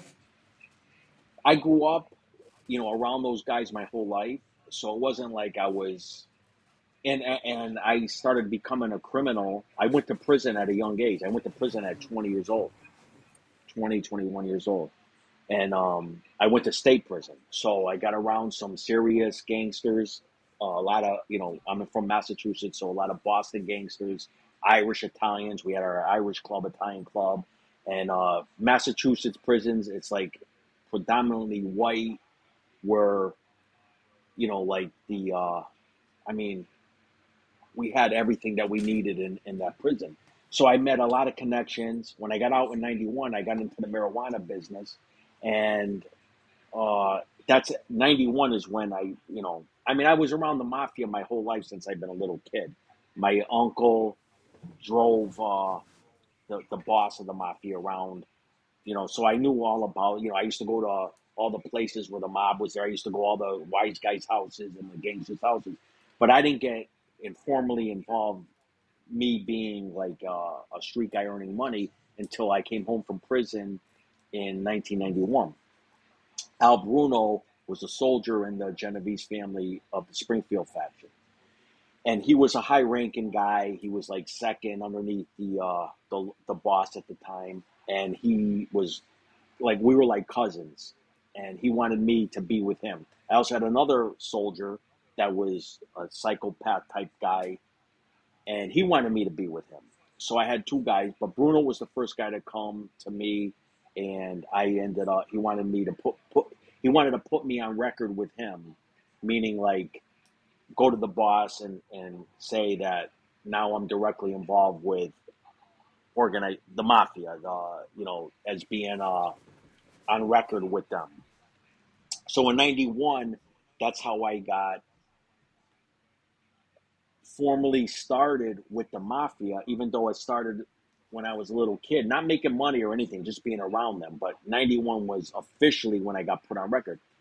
But I was already doing street stuff at the time. I was already, um, I was a major marijuana distributor, major. I mean, major, major. And I made millions and millions of dollars selling marijuana in the uh, in the early 90s up until 2010 when my last time I went, went away. Um, the mafia, the organized crime was against that in my area. When I became made in 2003, I'm jumping ahead. One of the rules they told me was you deal in counterfeit money. We don't deal in counterfeit money. And if you deal in drugs, you forfeit your life. That I was told that in 03. So people can say what they want about the mafia and drugs, but in 03, in my initiation, I got told if I deal in drugs, I forfeit my life. They'll kill me. Um, so growing up, I was kind of like a, a unique version of the mob because I didn't need the mob.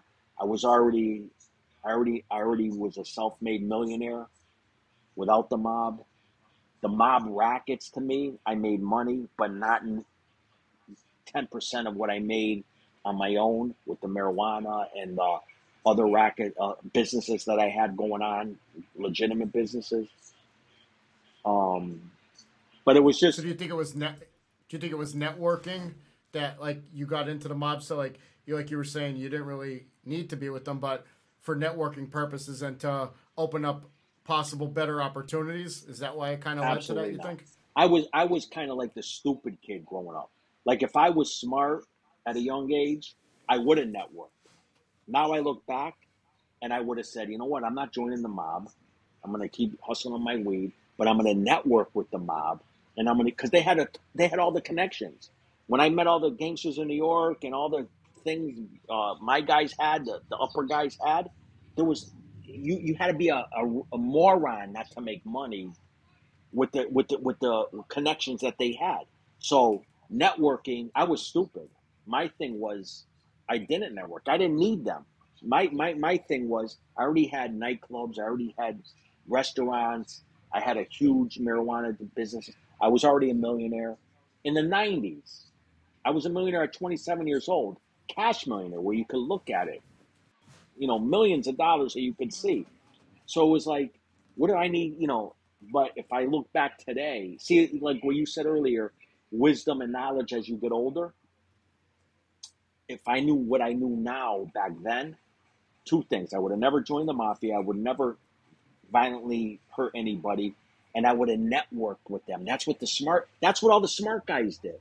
All the smart guys did what you just said. They networked with them. You know, they're, listen, when you're the boss of a powerful organization, say you're the everybody wants to meet the CEO of uh, of a corporation. You know, Mark Zuckerberg, Facebook, or, all these big time guys. You just want to get to meet them because whatever you're involved with, they can help you, right? The mob was just like that. The mob had connections, but only where the, the, small guy could make thousands, if not millions of dollars on the streets. Cash, cash money. So, you know, the networking of organized crime was where it was at. I was dumb. I was too dumb to take advantage of that. I was, because because I was like, I don't want no, your help. I don't need your help. I make my own money. I don't need you. I believe that's how I ended up getting made in the family because I was self reliant. I, I was independent and I was capable. I was a capable guy. And I think that's what got me liked by the uh, older bosses in New York and also my guys in my area. They could see that I was a capable learner. I made lots of money. I was able to bring and network in other violent guys like myself around me. We are capable of violence, but we're also capable of making millions and millions of dollars on the street. So, networking, no. For for me, okay. So so the what you asked me was was networking. No, what it was for me was stupidity. It was like growing up as Italian in my area. The number one thing we wanted was, oh yeah, the mafia, mafia, be a made guy, right? So that was the ultimate goal. And it was at the time and era that it was still in existence. It wasn't like today. Nobody wants to fucking be made. Are you kidding me? I don't want to be made. It was still in the same time frame that every, you know, and in my area, I had like one rival that was like made, and you know, he came from Italy, so you know, I had my crew. This was a way to uh, solidify me, where we never had any issues and problems because I had a nightclub in Connecticut, and there would be like you know Patriarca guys from Providence or Boston causing a problem. We'd have to go to a sit down with uh, the boss of the Patriarca family, and so it would be you know they they would say, well, you got to go see this guy for what? What I go see him for? I own the club. Oh, because it's mafia. You know, if you're not made guy, they won't sit down with you. And then it it, it came. So I kind of joined, and then also I wanted, I liked the the camaraderie of it all. I liked the uh, the fact that we had a secret society was us. I love that. I like that that that uh, you know that brotherhood. If you could call it a brotherhood, that you really loved each other, but nobody loved each other. We all hated each other and wanted to kill each other. So there was like no, it wasn't like a true brotherhood. You know what I mean? You're better off going out networking and creating friends, and you know real friends, but this was like a brotherhood where, you know, any slip, this guy's looking to chop your head off. But like, but like you say, brotherhood, like, and like I told you earlier, I've not, and you know this from talking to me from the past month. We've been on the phone with each other, and it's like I have nothing but the utmost respect for the mafia, and we spoke about this. Me and you is the guys now they they don't play by the rules. So so there's no reason to want to be a part of that. But you know what though? That's a, that's kind of like not true too, because we don't know what happened back in the day. We don't know if I and that's I heard it preach, did happen. You know and I mean? Listen, I know stories where it did happen back in the day, where the guy killed the the the, the girl's husband so he could get with her. I know stories where the guy I know for a fact, I'll tell you this for a hundred percent. Joe Messina, Joe Massino was uh, the boss of the Bonanno family. He was bringing up the wife of one of his captains to go visit them while the guy was in jail. And on the way back, he was stopping in an hotel room and having, and he was fucking her. So, I mean, that was a boss, and that was before he flipped and everything. So, I mean, I, I, I don't believe that's true. And in my area, 100% not true. I don't believe back in the day they had any more values. I just think that they were more scared because of the structure back then. You know, I think they it, the structure back then was the boss.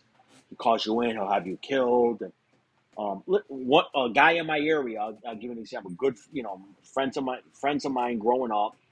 His uh, the boss of the family was uh, Sam Cufari. They called him Big Nose Sam. And he had a wife that was a lot younger than him, pretty girl, this and that. One of my friends, their father was fucking her. And uh, she was giving him all kinds of money. He was, a, you know, this guy was like an up and comer wise guy. This guy was going to be the guy. Forget about all the other guys. This guy was going to be the guy. Fuck Bruno. Fuck this guy. Fuck that guy.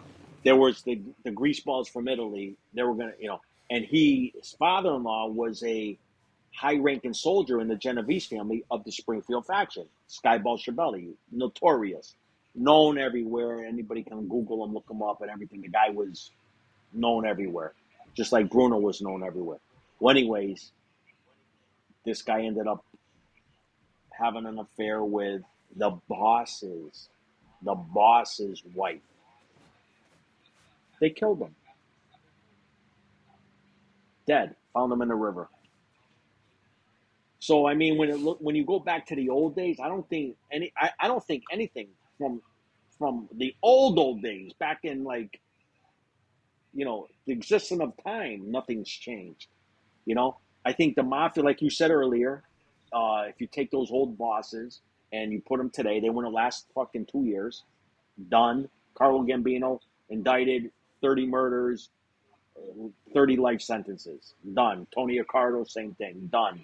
They don't last. They're not lasting. I, you know, they were smart. They were quiet. They were low key. Don't care how low key you are. You're done. Um, especially those guys, you know, because back then, you know, they had their own. They had to meet people back then and everything. So yeah, so that's my take on that.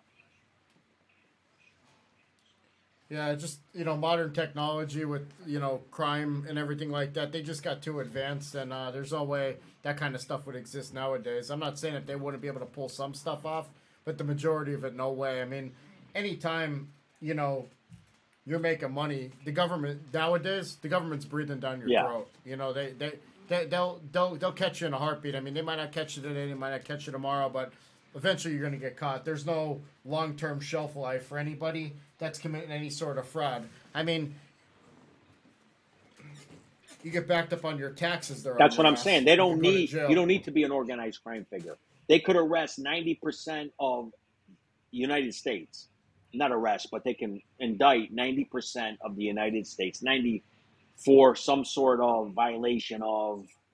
Like they just hired eighty-seven thousand new agents, right? How many guys do you know? It's for a purpose. right? But we know that. But how do you? How many guys do you know that are are going to work and uh and they got a side landscaping business on the side? You think they're reporting that money? Those are the guys that they're coming after. No, that's what I mean.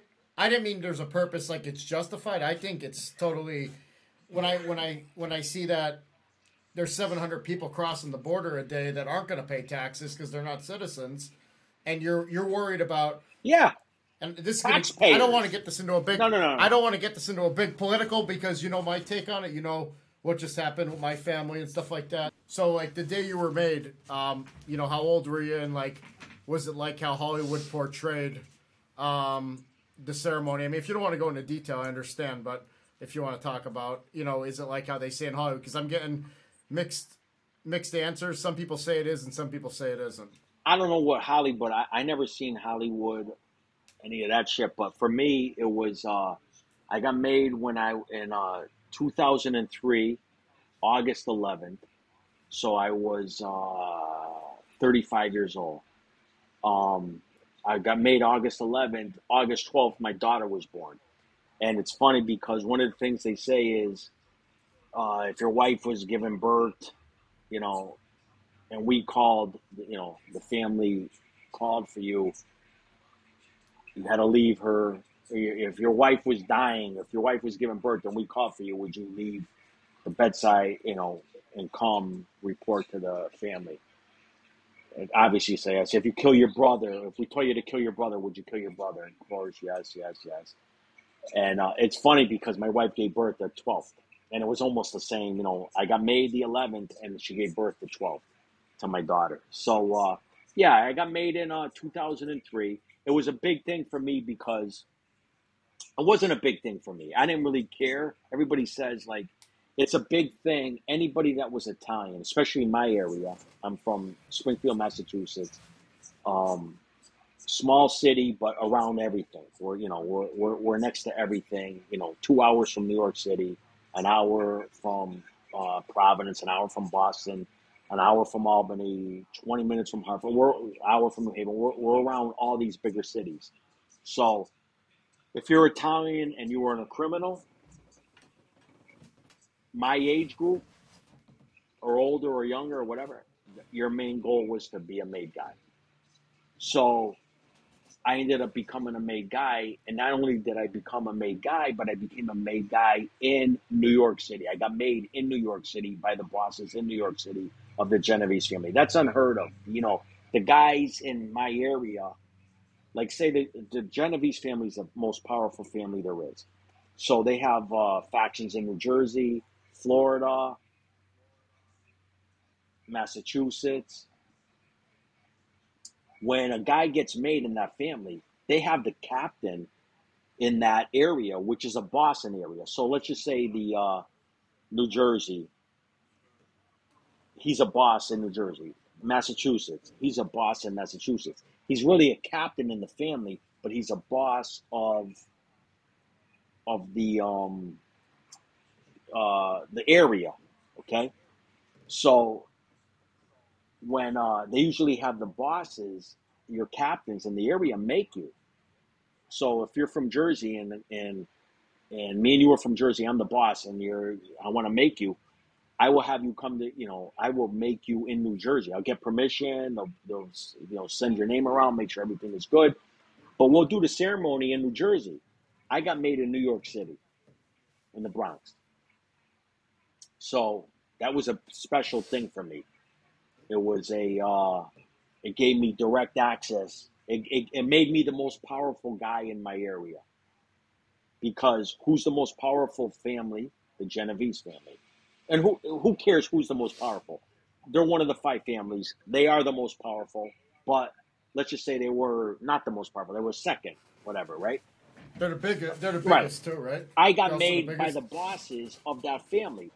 What does that make me? That makes me more powerful than their own soldiers in New York City because I got made by the boss in New York and I'm direct with him now. So when I go back to Massachusetts, I don't answer to nobody. I answer directly to the boss of the family. That that makes me the most powerful guy in my area and with other families also because even the Patriarcas they look at the Genovese family as they're more dominant and they they listen i've been with Patriarca gangsters they fucking respect the shit out of the genovese you know the family. So for me i got made. It was a good thing. It was a it was a bad thing in the long run but uh it's the ultimate goal if you're a criminal and you want to you're italian. That's the ultimate goal. There's no other ultimate goal if you're italian. What are you going to do join the bloods? I mean, you know what I mean. So for Italian, you're gonna you're, you're gonna join the mafia, and uh, yeah, I mean, it was a ceremony, lasted like ten minutes. All the same stuff you've probably seen on uh, other um, news stories or whatever. It's, you know, the burning of the finger, which which trigger finger you pull to kill somebody, gun and a knife on the table, um, burning the stain in your hand, you know, repeating after the boss, um, and then explaining a couple of rules. And, you know, that's basically what it is. The boss during that time, like when you were in the Genovese, like that would have been uh, Chin Gigante, right? No, it was uh, Chin Gigante was the boss. He was in prison. Uh, at that time that I got made, they were using a, a panel of bosses. What they do is, well, there was there was one boss, and he was under indictment, going to prison or whatever, and uh, then they started using a panel of bosses, you know, to run the family. Um, that's when I, you know, came in. Chin Gigante was, and you know, the Genovese family, they don't ever, they won't ever let you. They're very secretive, which is, you know, today. I mean, you have to be it's like chess. You have to be way ahead of the game when you're making guys. Back then, they used to introduce everybody when they made a guy. So they would bring them around and hey, tell the Colombos, tell the Lucchese's, tell the Bananas, we Gambinos, we this is a new guy we made. Genovese family stopped doing that. Then they stopped. You know, I I know they. I had to give my information. They they for some reason they wanted your information. I had to give them my uh my name, my address, my my homeland tel- home home line, landline, landline telephone number. I had to give them that because they want to do their uh you know I don't know why they even would want that. I mean, I grew up here my whole life. What are they going to discover by any of that shit? But, um, but they don't go around um, passing information like that as to who's getting made. They don't introduce anybody. Actually, when I was there, the Genovese family didn't, you know, really acknowledge anybody besides, I think, the Gambinos. I don't even. And back then, the Gambinos were going through a ton of shit too. So it was, you know, that's how they they handled things. Yeah. So, um, what are uh, what are some like futuristic aspirations that like goals that you set for yourself right now, where you're at at your point in your life? Where do you where do you want to where do you want to be? Where do you see yourself in the near future? I see myself better than I was in my past. Better shape, physical, uh, more financially. I want to have myself, uh, I want to make more money than I made in my past life, which is probably not going to happen. It was just, I made so much money in my past, but I want to live the same way I lived in my past, only better legally. And, uh, you know, that's a, that's what my goals and plans are. And um, you know, before we wrap up, what um, what are some words of advice you'd like to give like a younger audience, people that are thinking that it's still a good idea to get into the game or to take that shortcut to try and gain that success without having to put in the work? I would say definitely for the young kids, young people, because we all know it's about the money.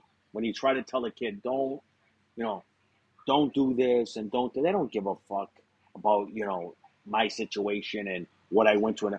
They want to know where's the money, how do I make the money, and how do I not go to jail? And that's what I would tell them. Pick a pick something that you're good at. Uh, hopefully legal legally, you know, legal uh what you're picking. You know, don't pick any, you know, drug like hardcore drugs or any of that shit. Something and then hustle your balls off doing it. Um network, don't burn bridges with people. Always look to make, you know, if, if if you meet a piece of shit, he's a piece of shit. You don't have to become a piece of shit too. Don't burn bridges. Just keep moving, moving ahead, meeting people, uh, trying to put the right people in your circle, grow the circle. You might not need them today, but five years down the road, you, you this guy might be like, you know what, I got, you know, I know this guy, blah blah blah. Build your circle, build your influence. Pick a profession that you think you can make money in, and become the best at it. If you're not going to school to become a doctor or a lawyer or anything like that, don't even go to school. Don't take no loans out for any college bullshit unless you're becoming a doctor or lawyer or I don't know what other profession that you need that stuff for. Um, pick a profession and uh, it's listen. At the end of the day, it's all about money. Everyone wants to say, you know, money don't make you happy, and money, they're full of shit. You know what I mean? They really are. I mean, you know, it's all about money. When when remember the movie Scarface? And I, I, I, was talking with this badass girl too, and and I was talking to her, and I didn't know she she finished it. She was a young girl. He goes, first you get the money,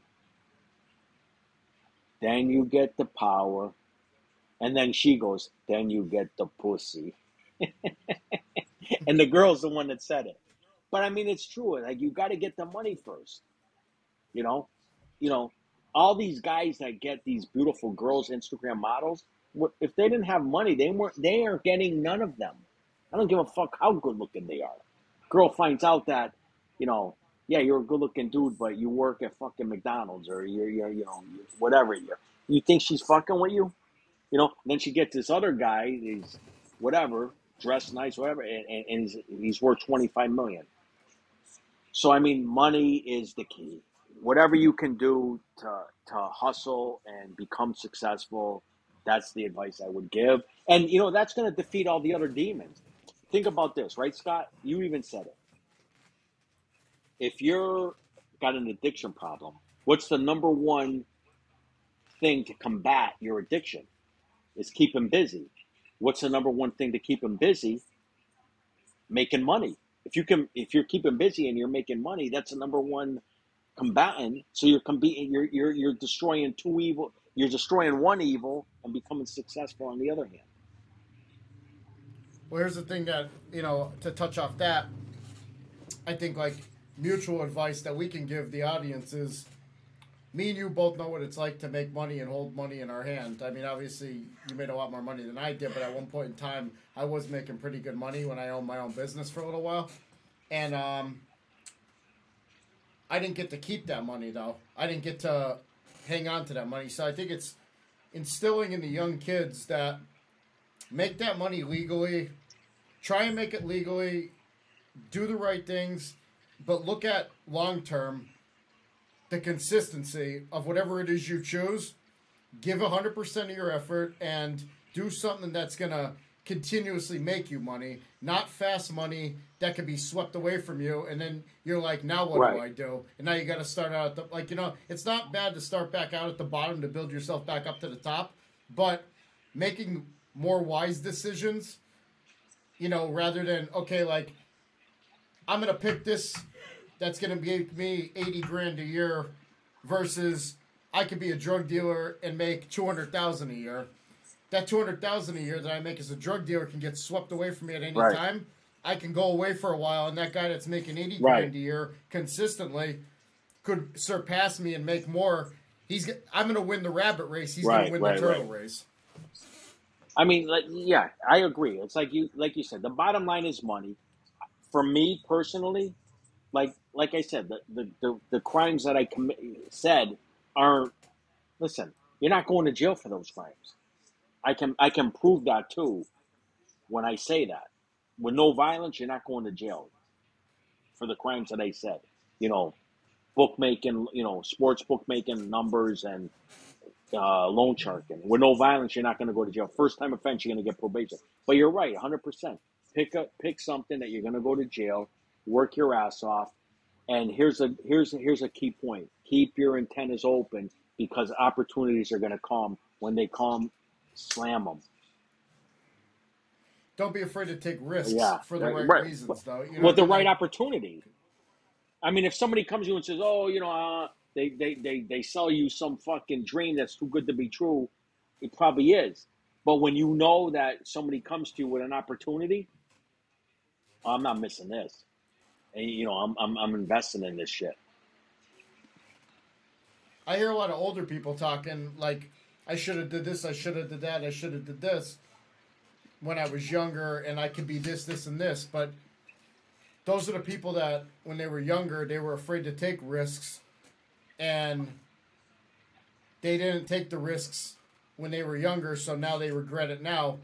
I don't want to be if I get that to be that old and I get blessed you know, to be that old. I don't want to be the guy sitting in the recliner waiting to die, saying I should have did this, this, and this. I'd rather take the risk, set myself back a year or two, and then rebuild myself rather than live with regret. I agree a hundred. So don't be afraid to take. I agree a hundred percent. I'm I'm a risk taker my whole life. Obviously, I proved it by the stupid life I lived.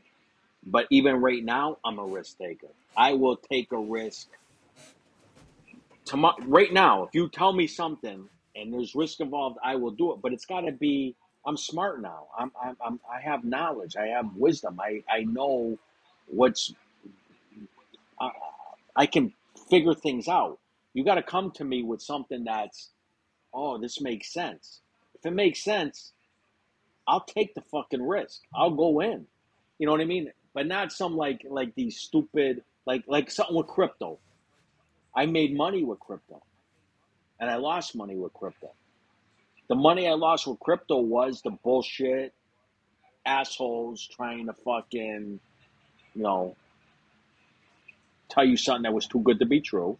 And then the money I made with crypto was the hard work I put in and, you know, I took an opportunity, I seen it and bang, I pounded it and I made a lot of money. So it's like it goes it, it goes the opportunity comes. Don't be afraid to take the risk. Absolutely as long as it's not one of them pie in the skies bullshit things. No, I mean like if a kid has a dream to open like you know, he goes you know he's like oh I want to open up I want to open up um, a small takeout restaurant. Yeah. Like don't be afraid to try it. It might work, it might right. not, but don't be afraid because there's a, a possibility that you're taking a risk that might set you back a year or two because it might put you in debt for a little while if it doesn't work out.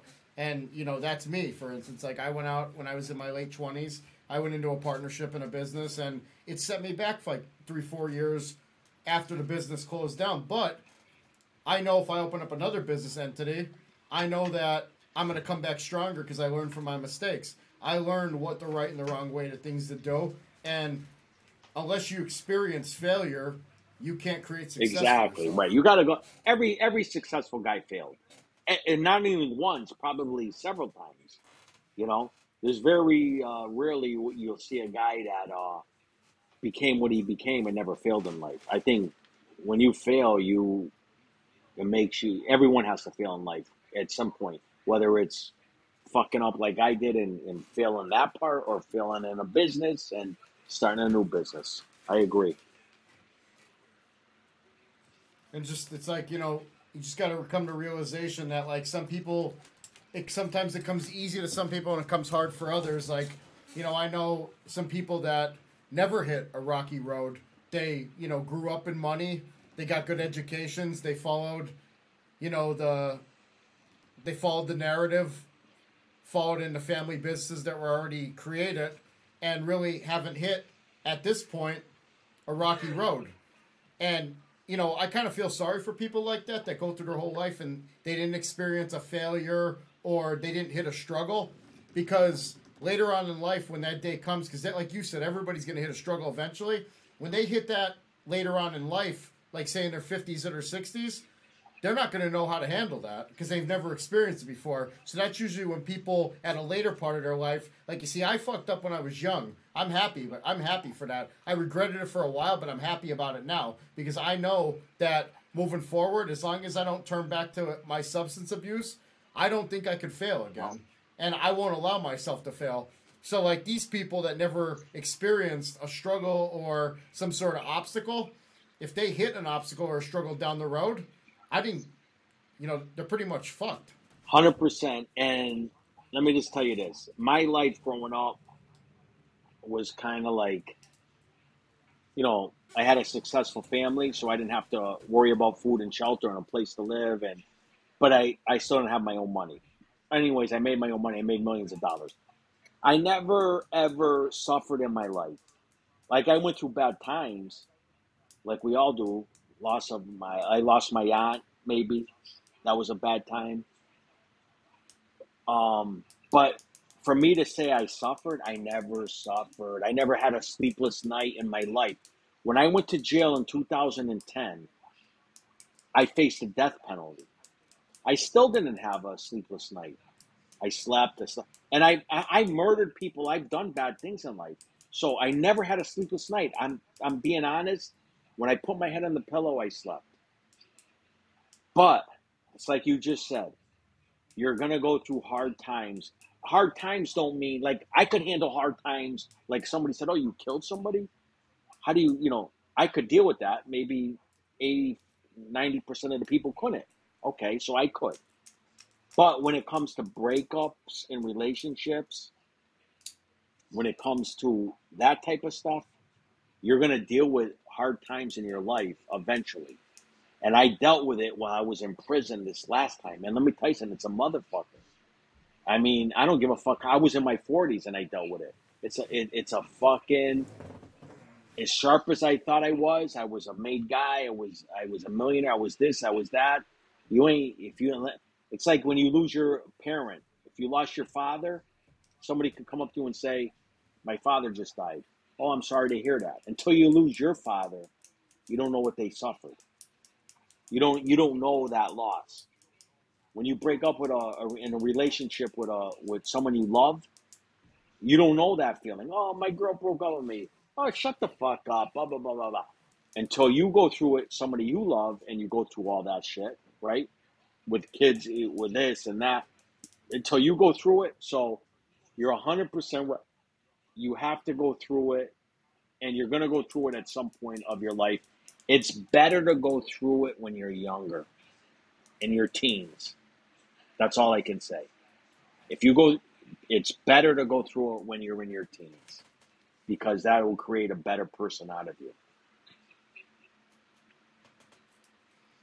Yeah, I couldn't agree more. Most of my most of my decision making today comes from the mistakes I made when I was young.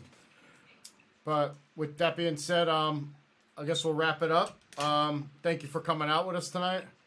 Um, I want to thank everybody that's going to watch this episode of Sober Sit Down. Um, I hope you guys got some laughs, some inspiration stories, and um, some motivation to keep moving along and not give up.